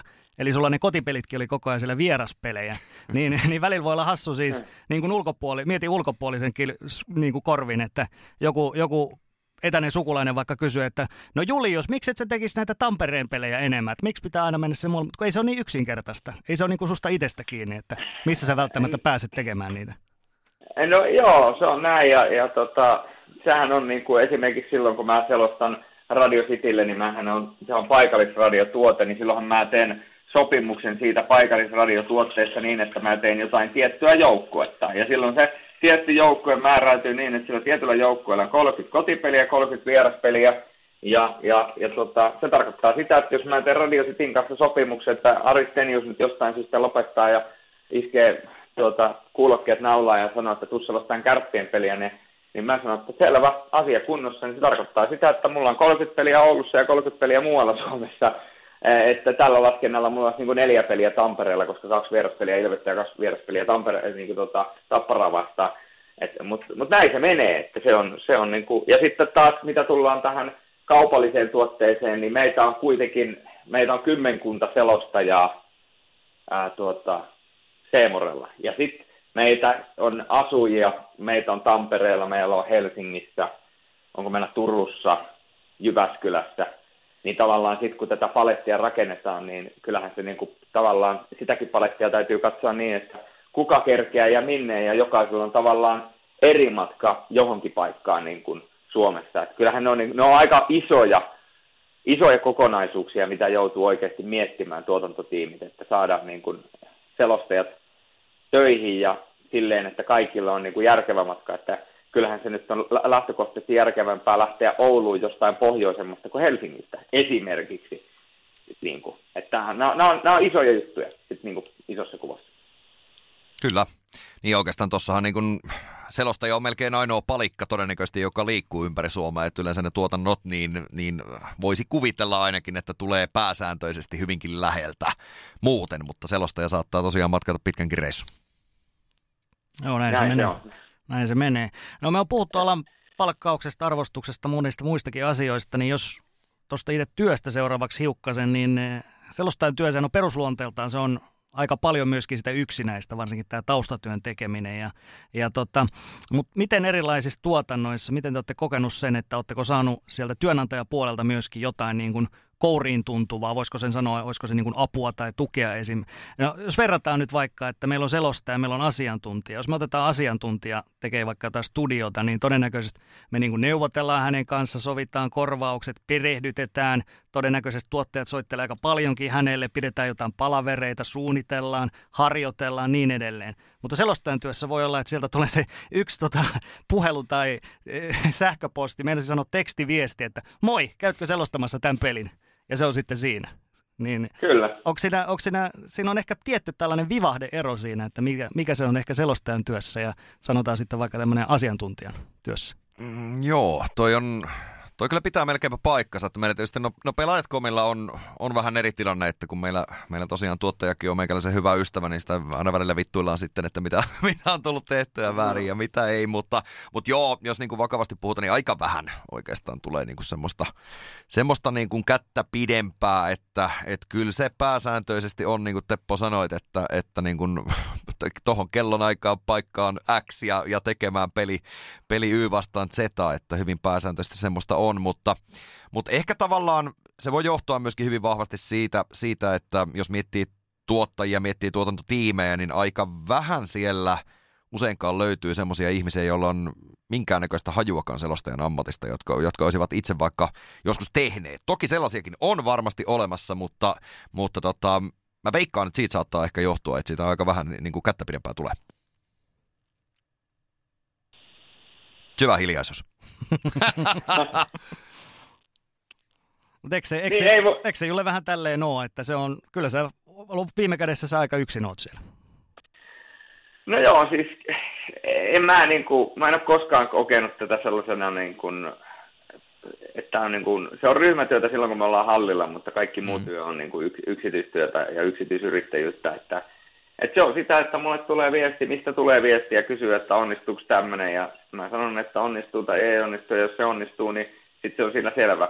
Eihän kukaan niin kuin, silleen vahdi selostajia, että miten ne nyt sen työn tekee ja miten ne sen asian tekee. Et meillä on tietyt proseduurit totta kai, että niin kuin kaikki on liikaa katsonut, niin kaikki näkee, että minkälainen liikan niin kuin proseduuri on esimerkiksi, että siellä tehdään määrättyjä, siellä on haastatteluja ja kaikkea muuta, ja ne kaikki asiat totta kai hoidetaan niin kuin kunnialla, ja tehdään se työ kunnialla, ja lähetys suunnitellaan kunnialla, ja totta kai niin kuin jokainen selostaja voi sitten itse päättää, että kuinka paljon ohjaajan kanssa käy läpi sitä, että mitä me tänään käytäisiin läpi, ja pitäisikö meidän tänään esimerkiksi seurata, koska joskus voi olla esimerkiksi sellainen tilanne, että on joku pelaaja, joka on nyt niin kuin erittäin kuuma, tai erittäin niin kuin, tavallaan joku, se on kaivannut nyt viimeiset 100 aloitusta kaikki omille, ei tällaista nyt tuskin on, mutta siis niin kuin ajatusmaailmallisesti, niin me voidaan ottaa se, tiedätkö, seurantaa. Mutta sekin on tavallaan sit kuitenkin loppukädessä selostajan tehtävä miettiä, että ketä sieltä katsotaan ja miksi sieltä katsotaan, koska sä oot kuitenkin se, joka sanottaa sen tarinan, että sieltä voi ohjaa ja kuvaa ja ottaa ketä tahansa kuviin, mutta se tarinahan ei synny, ellei sä sitä kerro. Kyllä sä oot silleen niin kuin, yksityisyrittäjähän sitä on, että ei sitä niin kuin, siitähän ei pääse mihinkään, mutta kyllä se mulle ainakin sopii, että en mä niin kuin, että mä menen paikan päälle sinne, missä kuuluu olla ja teen sen työn, mikä kuuluu tehdä ja sitten mennään eteenpäin ja mennään kohti seuraavia hommia. Niin. Ei se millään tavalla ongelma ole, en mäkään sitä niin kuin ongelmana koe ja itse asiassa tykkäänkin jopa siitä, että on niin kuin se oma vapaus tehdä asiat omalla tavallaan, että kukaan ei niin kuin tietyllä tavalla kyttää siinä selän takana ja sillä tavalla mun mielestä homma on toiminut nämä kaikki vuodet ja varmasti toimii jatkossakin, että se kuuluu tähän ammattiin mun mielestä. Ja vaan tällaisella... Niin se on oikeastaan aika kivaa. Esimerkiksi nyt ensi viikonloppuna niin mä menen Ouluun tekemään keikkaa ja siellä on mulla niin Kärpät Kalpa-peli, niin se, että me ei mene bussilla mene kuin junalla tai autolla, herranjumala, en lähde kyllä bussiin istuun. Mutta se, että niin, menenkö omalla autolla vai menenkö junalla, se vähän riippuu aina. Niin, for example, menisin vaikka junalla, mä istahan siihen junaan ja laitan netin päälle ja alan juomaan kahvia ja kaikkea muuta. Ja sitten mulla on se Kärpät Kalpa-peli siinä edessä. Ja mä mietin, että ketähän olisi relevantti haastatella, ja jos mulla on ajatuksena, että mä haastattelen vaikka Tommi Miettistä, esimerkiksi nyt edellinen peli, joka oli HPK Kalpa, niin mä mietin, niin kun, että mikä on se kulma, mitä mä haluan niin kun miettiä, ja mä yksin kelailen sitä, ja mä mietin, että okei, että Kalpa ei ole voittanut tällä kaudella vieraissa kertaakaan 3 pisteen arvoisesti, toisaalta Kalpa on pelannut tosi hyvin.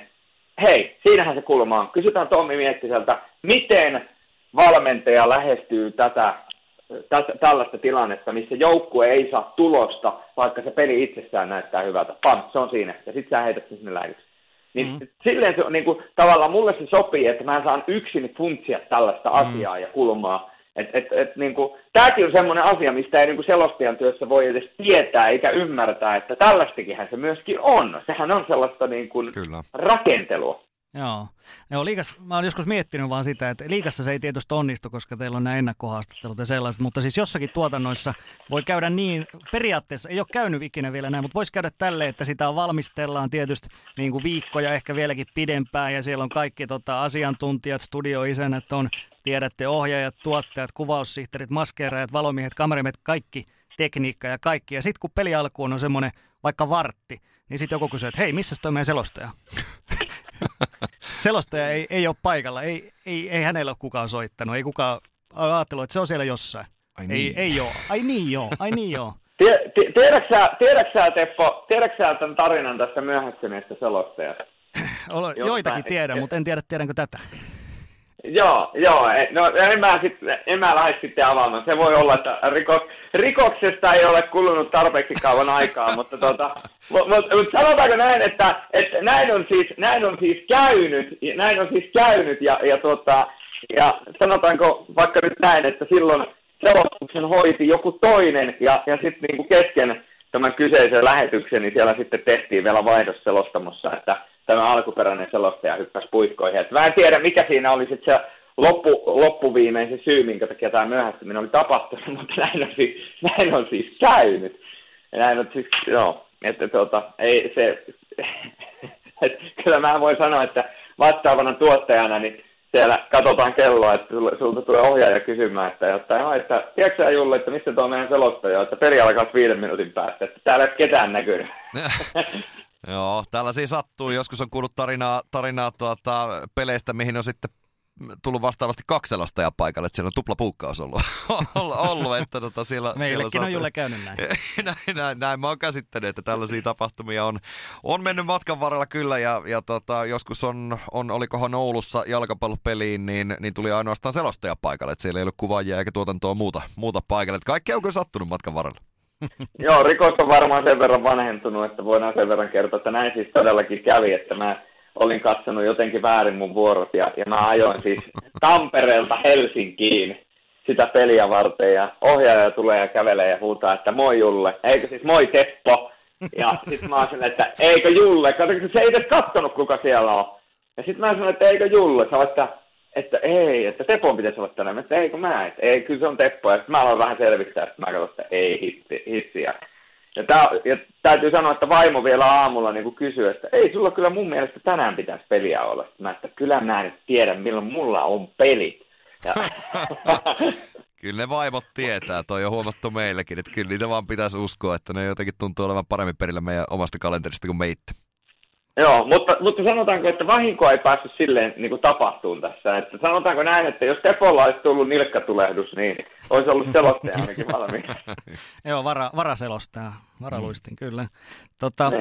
Se tuli tuossa vähän sivuttiin sitä jo, että siellähän yleensä mitä ylemmässä siellä portaissa mennään, niin eri firmoissa, niin sitä vähemmän siellä ehkä on sitä ihan konkreettista tietoa siitä, että mitä esimerkiksi selostajan työ on ja mistä me on tänään puhuttu, että mitä kaikkea se vaatii, mitä on näitä epäkohtia ja muuta. Ja joskus voi olla tällaisia tilanteita, että siellä sitten jossain siellä pyramidin huipulla niin sanotusti joku voi, kun aina käsitellään näitä asioita, että tehdään esimerkiksi näitä erilaisia selostuskokoonpanoja ja tiimejä päätetään, että kuka tekee mitäkin, niin voi olla jopa niinkin, että sellainen henkilö, joka ei ole ehkä kuullut sinun selostusta, niin siellä voi tulla päätös, että no mutta eikö me voitaisiin ottaa tähän nyt vaikka tämä ja tämä ja tosta me voidaan vaikka luopua sitten.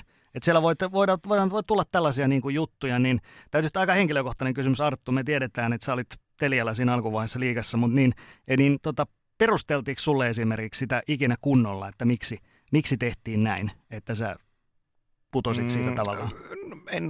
Ei ole ainakaan mieleen painunut. Ei, se oli aika lyhyt ja selkeä, että palveluksia ei enää seuraavalla kaudella tarvita, ja siitähän tavallaan silloin alkuvaiheessa, tai silloin kun tämä päätös tehtiin, niin siitähän tippui aika monikin itse asiassa kelkasta kyllä, pois, kyllä. Mutta hyvä, että moni heistä on kuitenkin saanut sitten duunia takaisin sieltä ja päässeet tekemään, ja totta kai se silloin harmitti. Kyllä kai mä valehtelisin, jos väittäisin, että ei olisi kiva tehdä edelleenkin lätkää niin kuin liikkuvan kuvan puolella, mutta ei, siitä mentiin eteenpäin, ei se ole sen kummempaa, ja mä oon kuitenkin aina ollut sitä mieltä, että kyllä töitä tekevälle riittää, ja tällä hetkellä kalenteri on, niin kuin tuossa aikaisemmin mainittu, niin aika tukossa, että ei niin kuin, sen suhteen ei ole mitään hätää, mutta kyllä se silloin harmitti, ja vähän jäi ehkä niin kuin tietyllä tavalla vähän kysymysmerkkejä, että mikä se niin kuin lopullinen syy siinä oli, ja mä ymmärrän sen että niin kuin, ihan niin kuin lätkässä tai jalkapallossa parhaat pelaa, ja jos ei riitä, niin ei riitä, ja elämä on semmoista joskus. Mitä sinulla? Niin. Näinkö se menee, mitä Arttu sanoi? Vai onko Jullelle kerrottu minkä takia? Nyt sä voit kertoa mulle. Ei, siis mä oon niinku kokenut, että nämä on ollut nämä projektit, koska me ollaan tavallaan pätkätyöläisiä ja näin päin pois, niin näin mä oon niinku kokenut, että monesti se käsittely menee myöskin sit sitä kautta, että me ollaan pätkätyöläisiä, että tavallaan sit kun sopimus päättyy, niin sitten sopimus vain niin kuin päättyy ja sitä ei vain niin kuin yksinkertaisesti jatketa. Että niin kuin, mulla ei ole käynyt siis silleen sellaista juttua, koska ainoa tällainen niin kuin merkittävä poisjäänti, mikä mulla on jäänyt pois, niin oli toi Jypin liikaselostukset silloin,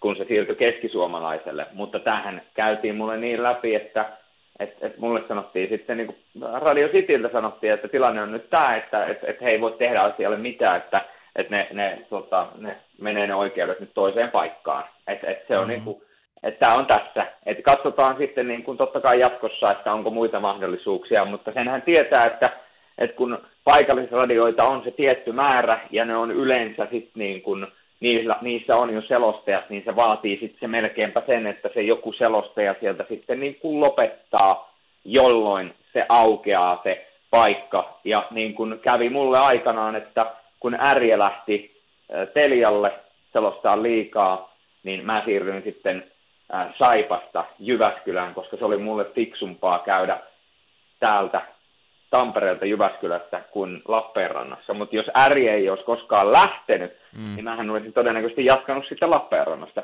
Mutta siis kyllä mun mielestä niin kuin, esimerkiksi niin kuin C-moressa, missä mä nyt tällä hetkellä olen, niin edelleenkin sanon, että kyllä me ollaan niin kuin käyty kaikki keskustelut mun mielestä niin kuin tosi avonaisesti silleen, että Että niin kuin kerrotaan, että onko vaiko eikö ole. Ja sitten kun ei ole, niin sitten sanotaan, että ei ole, ja, tai että nämä menee näin. Ja sitten kun on, niin sitten niin kuin sit kerrotaan, että okei, näihin on mahdollisuuksia. Ja jos tulee uusia mahdollisuuksia, niin niistä ilmoitetaan sitten, niin kuin, että se on ollut tosi avointa se keskustelu.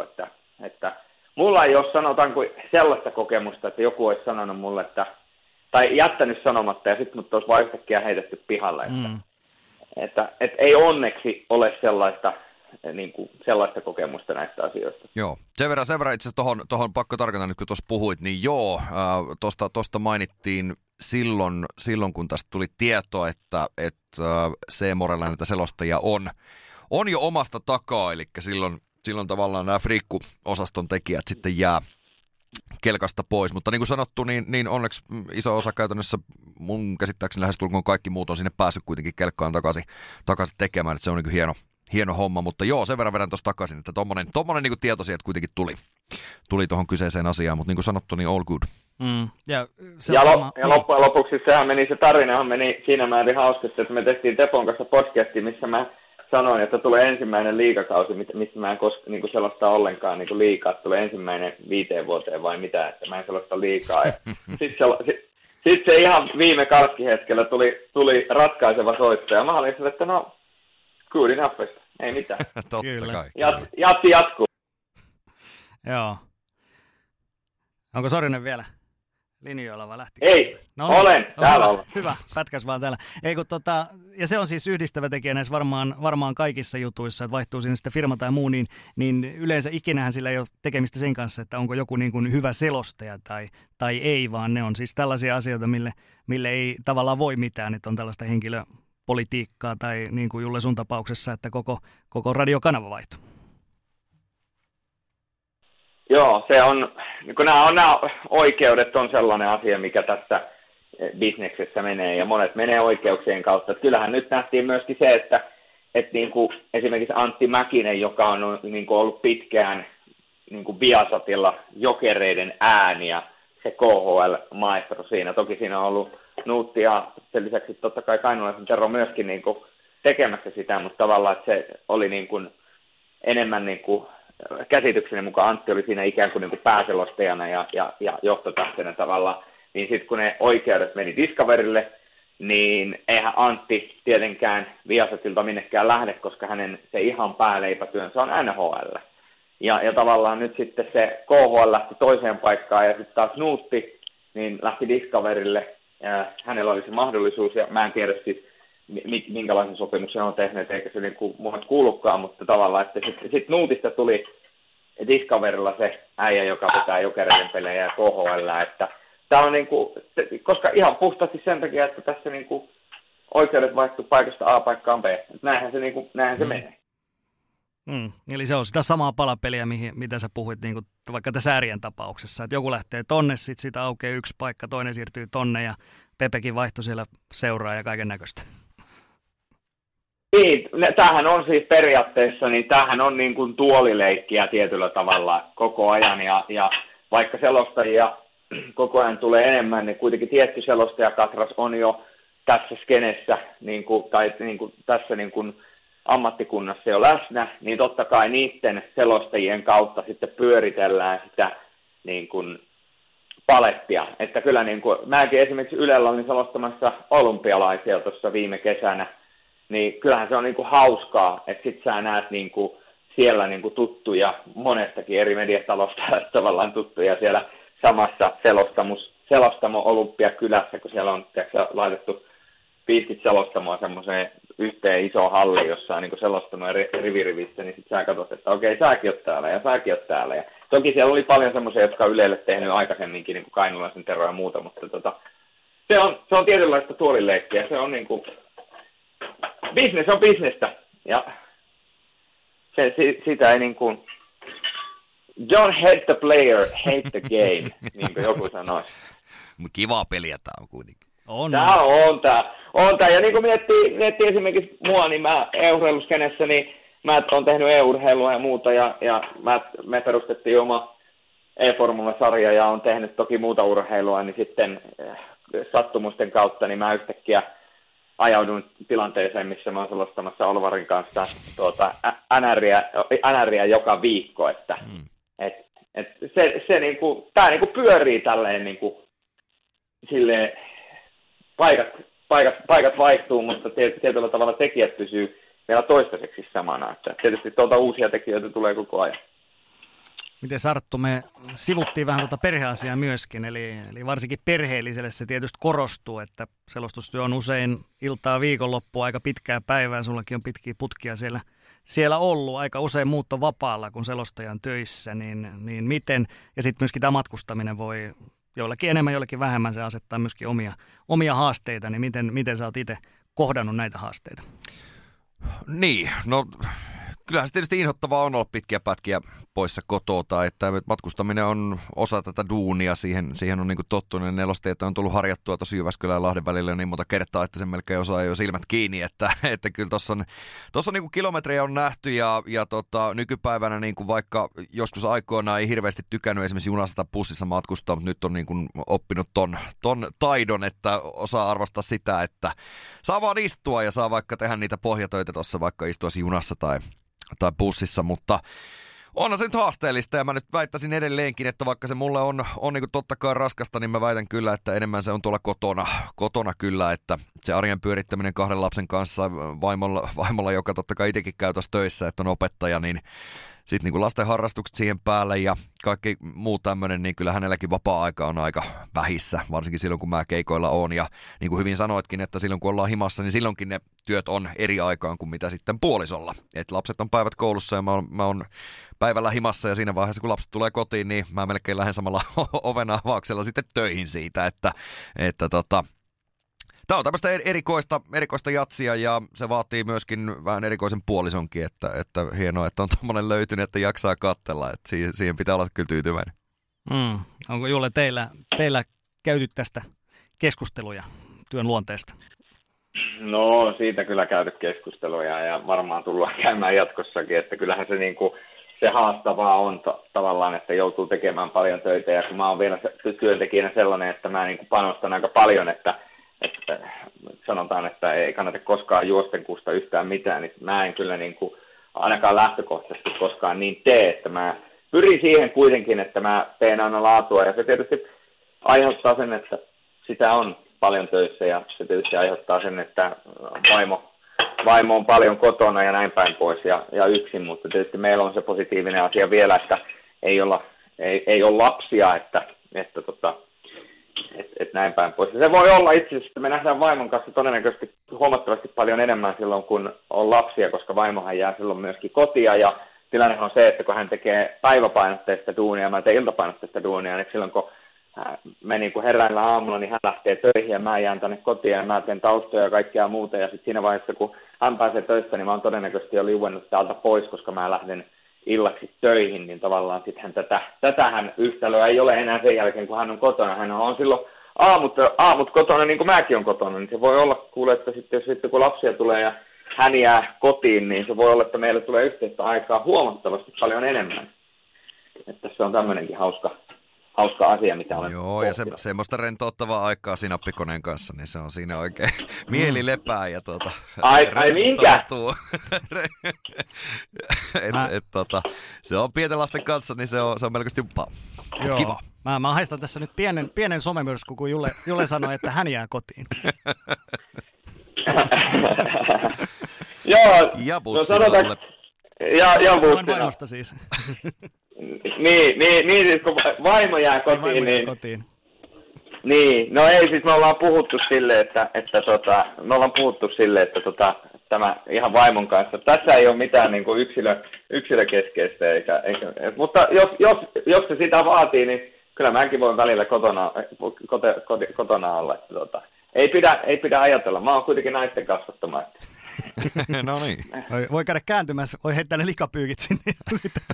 No niin, joo. No niin, mä haistan, että tätä viedään tätä keskustelua siihen suuntaan, että seuraavan kerran kun mä avaan Twitterin, niin myrsky on valmis. Mä oon ensi sunnuntaina Valavuorille päässä kertomassa, että miten tämä asia nyt oikeasti meni. Sinne ei ole kyllä vielä kutsua tullut. Mä oon vähän pettynyt kyllä tästä, että urheilukästissä ja kaikissa muissakin on tullut melkein pyörähättöä, mutta Valavuorille on käymättä. Että pitäisikö meidän niin lähteä pojat roikkana sinne käymään ja kertoa totuuksia?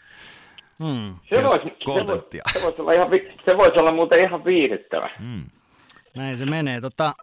Aika paljon tässä on nyt tullut näitä niin sanottuja negatiivisia juttuja lueteltua, niin, tai en tiedä, onko ne pelkästään negatiivisia, mutta kuitenkin ne on realiteetteja. Mm. Ne on niitä olosuhteita, missä me tehdään töitä ja mikä se ympäristö on ja mikä se alan tilanne ylipäätään maassa on. Niin, tämä on taas vähän henkilökohtainen kysymys teille, mutta miten olette kokenut tämän kanssa? Onko joskus ollut semmoisia tilanteita, että olette ollut hyvin, hyvin väsyneitä, tuntunut, että on ehkä vähän liikaa hommia ja kannattaako tämä? Saisiko sen leivän helpommalla jostain muualta? Onko tullut koskaan tällaisia konkreettisia ajatuksia? Saisiko leivän helpommalla muualta? Ihan varmasti saisi. Kyllä, niin. Niillä omilla kyvyillä, mitä kullakin on. No, oon mä melko varma, että sen verran mä tiedostan kuitenkin itteni semmoisena luontaisena paskan puhujana, että aivan varmasti olisi mahdollista varmaan leipä saada helpommalla muualta, mutta sitten taas toisaalta joka ikinen kerta, kun töihin lähtee, niin vaikka väsyttää, on se fakta. En mä käy sitä kieltämään, että kyllä semmoisia työputkeja, joissa vedät niin kuin monta viikkoa silleen, että sulla ei ole yhtään vapaa päivää. Niin tämmöisessä ammatissa, mikä on kuitenkin silleen raskasta rokkia, niin kyllä mä valehtelisin, jos väittäisin, ettei väsyttäisi. Joskus lähtee hommiin, mutta sitten aina kun pääsee sinne töihin, niin kuin tekin tuossa sanoitte, että joku nappula sieltä saakeli löytyy, mikä vaan painetaan, niin kuin tiedättekö, kytkin päälle, että nyt ollaan muuten selostaja, kopissa, ja jumalauta, tämä onkin muuten aika hienoa hommaa. Unohtuu se väsymys, unohtuu ehkä ne taustat, mitä se saattaa olla huonoa päivää, jotain muuta raskasta siellä, niin ne ei vaan niin kuin muistu mieleen siinä vaiheessa, kun löydät sämpylät päähän. Et se on vaan niin kuin jotenkin outo juttu, että tästä hommasta tykkää niin paljon, että ei silloin tommosia asioita hirveästi niin kuin muistele, kun on töissä. Joo, mulla on ihan sama juttu, että totta kai niin kuin joskus varsinkin nuorempana niin tuli haalittua vielä enemmän ja on ollut kaiken näköisiä työputkia, mutta mä oon jotenkin ajatellut se asian niin, että mä oon kuitenkin haaveillut pienestä asti tästä. Mä oon niin kuin ollut pahtosammuttimen kokoinen ja niin kuin äiti sanoi hääpuheessa, niin toi poika on sellaista, niin kuin se oppi puhumaan. Ja se ehkä niin kuin kertoo musta kaiken oleellisen, niin tavallaan se, että mä saan olla kutsumusammatissa, niin mä saan olla siinä ammatissa, jossa mä oon haaveillut koko elämäni. Ja niin kuin ajattelin joskus, että se ei ole mahdollista ja nyt se on mahdollista, niin kyllä mä niin kuin joka kerta, kun tulee sellainen hetki, että mä meinaan niin kuin tipata tuonne jonnekin moottoritien varten ja miettiä, että tavallaan, että taas ajetaan niin kuin 5 tuntia yöllä kotia ja ollaan tuolla joskus aamuella kotona ja seuraavana aamuna pitäisi kuitenkin herätä aikaisin ja lähteä tekemään seuraavia juttuja ja muuta, niin kyllä mä aina niissä hetkissä mietin, että kun en mä keksi kuitenkaan, vaikka rahan voisi saada helpommalla, lainausmerkissä helpommalla, niin mä en kuitenkaan keksi mitään muuta, johon sellaista niin kuin samanlaista intohimoa olisi. Niin silloin sen niin kuin jaksaa. Ja mä oon myöskin siis, varmaan joku on somesta huomannut, niin tykkään myöskin treenata tosi paljon ja tosi kovaa. Ja tällä hetkellä mulla on tämmöinen valmennus käynnissä, niin mä oon huomannut sen, että tällainen valmennus, vaikka tääkin syö energiaa, niin kuin mä oon suorituskyky on tällä hetkellä hyvässä kunnossa, niin mä huomaan sen, että silloin myöskin mun mieli pysyy paljon paremmin hyvässä kunnossa, niin silloin mä jaksan tavallaan puskea paljon kovemmin ilman, että mä väsyn. Että tää on sellaista niin kuin vertailua, että kun vertaa moniin muihin, niin ymmärtää kuinka hyvin asiat on, ja sitten kun muistaa pitää itsestään ja omasta myöskin fyysisestä semmoisesta hyvinvoinnista, henkisestä hyvinvoinnista huolta, niin en mä vaihtaisi päivääkään, ei sillä, että vaikka välillä raskasta olisikin. Niin, ja enkä halua dissata ketään tässä, mutta fakta on se, että aika moni käy töissä vaan sen takia, että se niin kuin käy vaan jossain, josta sen elannon saa itselleen, mutta tämä on kyllä niin kuin itselle semmoinen homma, että jos nyt sattuisi olemaan vaikka muutama miltsi pankkitilillä, niin todennäköisesti varmaan tekisin silti. Että ei tää ole semmoinen, mitä tekee vaan niin kuin pakosta, että päinvastoin tätä tekee sen takia, koska tämä on niin sairaan kiva. Mm. Ja vielä jos alan sisälläkin. Ei nyt vielä, mutta kohta ollaan. Niin vielä jos ala sisälläkin miettii, niin totta kai meillä on kaikkia muutakin. On niin kuin hienoja studioita ja on hienoja inserttejä, on hienoja haastatteluja ja kaikkea muuta. Mutta eikö totta pojat, että viime kädessä se on kuitenkin selostaja. Ne on ne ainoat elementit, jotka on siinä katsojan kanssa silloin, kun se peli on käynnissä. Eli juuri kun tulee ne ratkaisumaalit, maailmanennätykset, kaikki muu, niin se on ennakkospekulaatiota ja taukohumppaa tai jälkipyykkiä. Näin se kuitenkin, se ehkä kuulostaa kovalta, mutta näin se kuitenkin on, että selostaja on läsnä silloin, kun siinä konkreettisesti jotain tapahtuu. Niin, kukaan ei muista MM-kisosta, että mitä siellä studiossa on tapahtunut, mutta joka ikinen suomalainen muistaa, että löykämörkö sisään.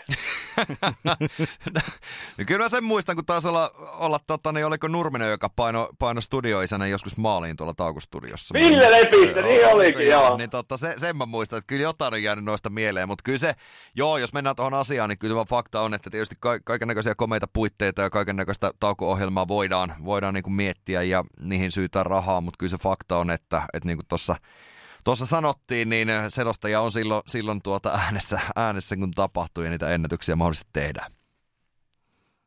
Joo, se on.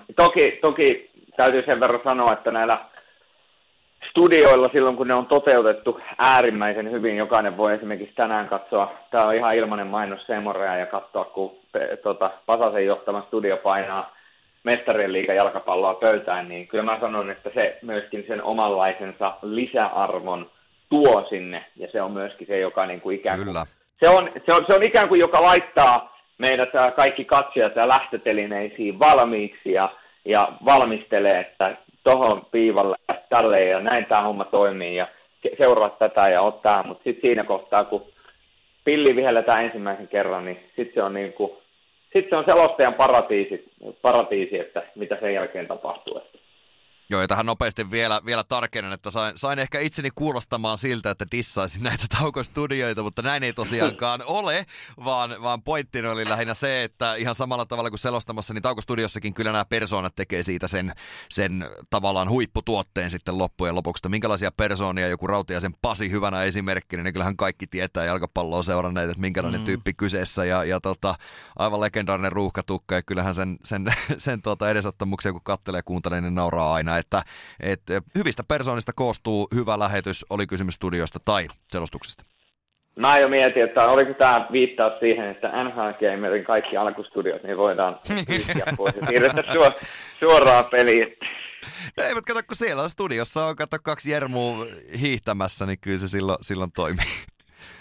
Ja se on varmasti ainakin lähihistorian ainoa alkustudio, missä kesken alkustudiolta on vedetty patukkaa suuhun. Se on muuten ihan totta ja ehkä hyväkin näin. Joo, mulla on yksi kysymys tässä on vielä, niin mä luulen, että me ollaan sitten aika lailla vräpätty tää, niin ihan loppuun, niin onko Arttu sulla jotain tällaisia toiveita ehkä, toive on ehkä oikeassa, mitä voisit yleisesti heittää, että miten esimerkiksi sun työtäsi jaksamista selostustyössä, niin onko joku juttu, millä sitä voisi parantaa, no, vaikka niille nimettömille Twitter-kommenttien heittäjille, niin haluatko esittää jotain? Joo. Mä en tiedä, tää on ollut oikeastaan niin kovaa ralli, että tämmöisiä asioita ei hirveästi ole kyllä kerennyt miettimään, mutta tavallaan se, että jos nyt joku haluaa niin kuin väin väkisin auttaa selostajaa työssä, niin kyllä mä näkisin sen, että kun sitä palautetta antaa, toki siis kivaa palautettahan on aina mukava lukea, ei siitä mitään, ja positiivinen palaute, totta kai sitä saa niin kuin antaa, mutta sitten taas, että jos jokin asia ärsyttää, niin kyllä mä haluaisin, että se kerrotaan. Ei se haittaa, jos se tulee nimimerkin takaa, mutta se, että jos sun palaute on luokkaa, että selostaja on paska, niin ei se auta mitään. En minä pysty olemaan vähemmän paskaa ensi kerralla, jos sä et kerro, että minkä takia sun mielestä se homma on näin. Että jos sieltä tulee jotain semmoista kommenttia, että ärsyttää, kun sä sanot tuon vaikka lähetyksen aikana 250 kertaa, että hän on laskenut sen, niin totta kai semmoinen auttaa. Ja mä toivoisin, että jos jotain palautetta haluaa antaa, niin sitä myöskin annetaan ja tuommoista nimenomaan rakentavaa. Mites Julle, onko sulla joku toive, jonka haluat heittää vielä tähän? Viimeiseksi. No ei, mä oon tuon sama asia sanonut aikaisemminkin jo, että jos palautetta antaa, niin antaa nimenomaan sen, että ei mitään vaan miksi, niin silloin siihen pystytään reagoimaan. Että tavallaan se, että toki kaikilla on oikeus antaa sitä palautetta, mitä jokainen antaa, mutta jos siihen haluaa muutosta, niin se kannattaa lyödä perusteluiden kerran, niin silloin siihen muutokseen on myöskin edes mahdollisuus. Kyllä. Hyvä. Ei muuta kuin minun puolesta kiitoksia vaan pojille. Tämä oli tämmöinen melkein tunti 40 jotain. Tämä oli vähän tämmöinen niin kuin terapiaistunto nyt. Ehkä tämä on vertaistukea myöskin kaikille muille selostajille, jotka ehkä halutaan kuunnella. Ja sitten taas, jotka ei selostustyötä tee, niin heille tämä ehkä avasi ehkä jotakin silmiä ja ikkunoita siihen, että mitä se teidänkin duuni on. Kiitoksia. Kiitos. Kiitos.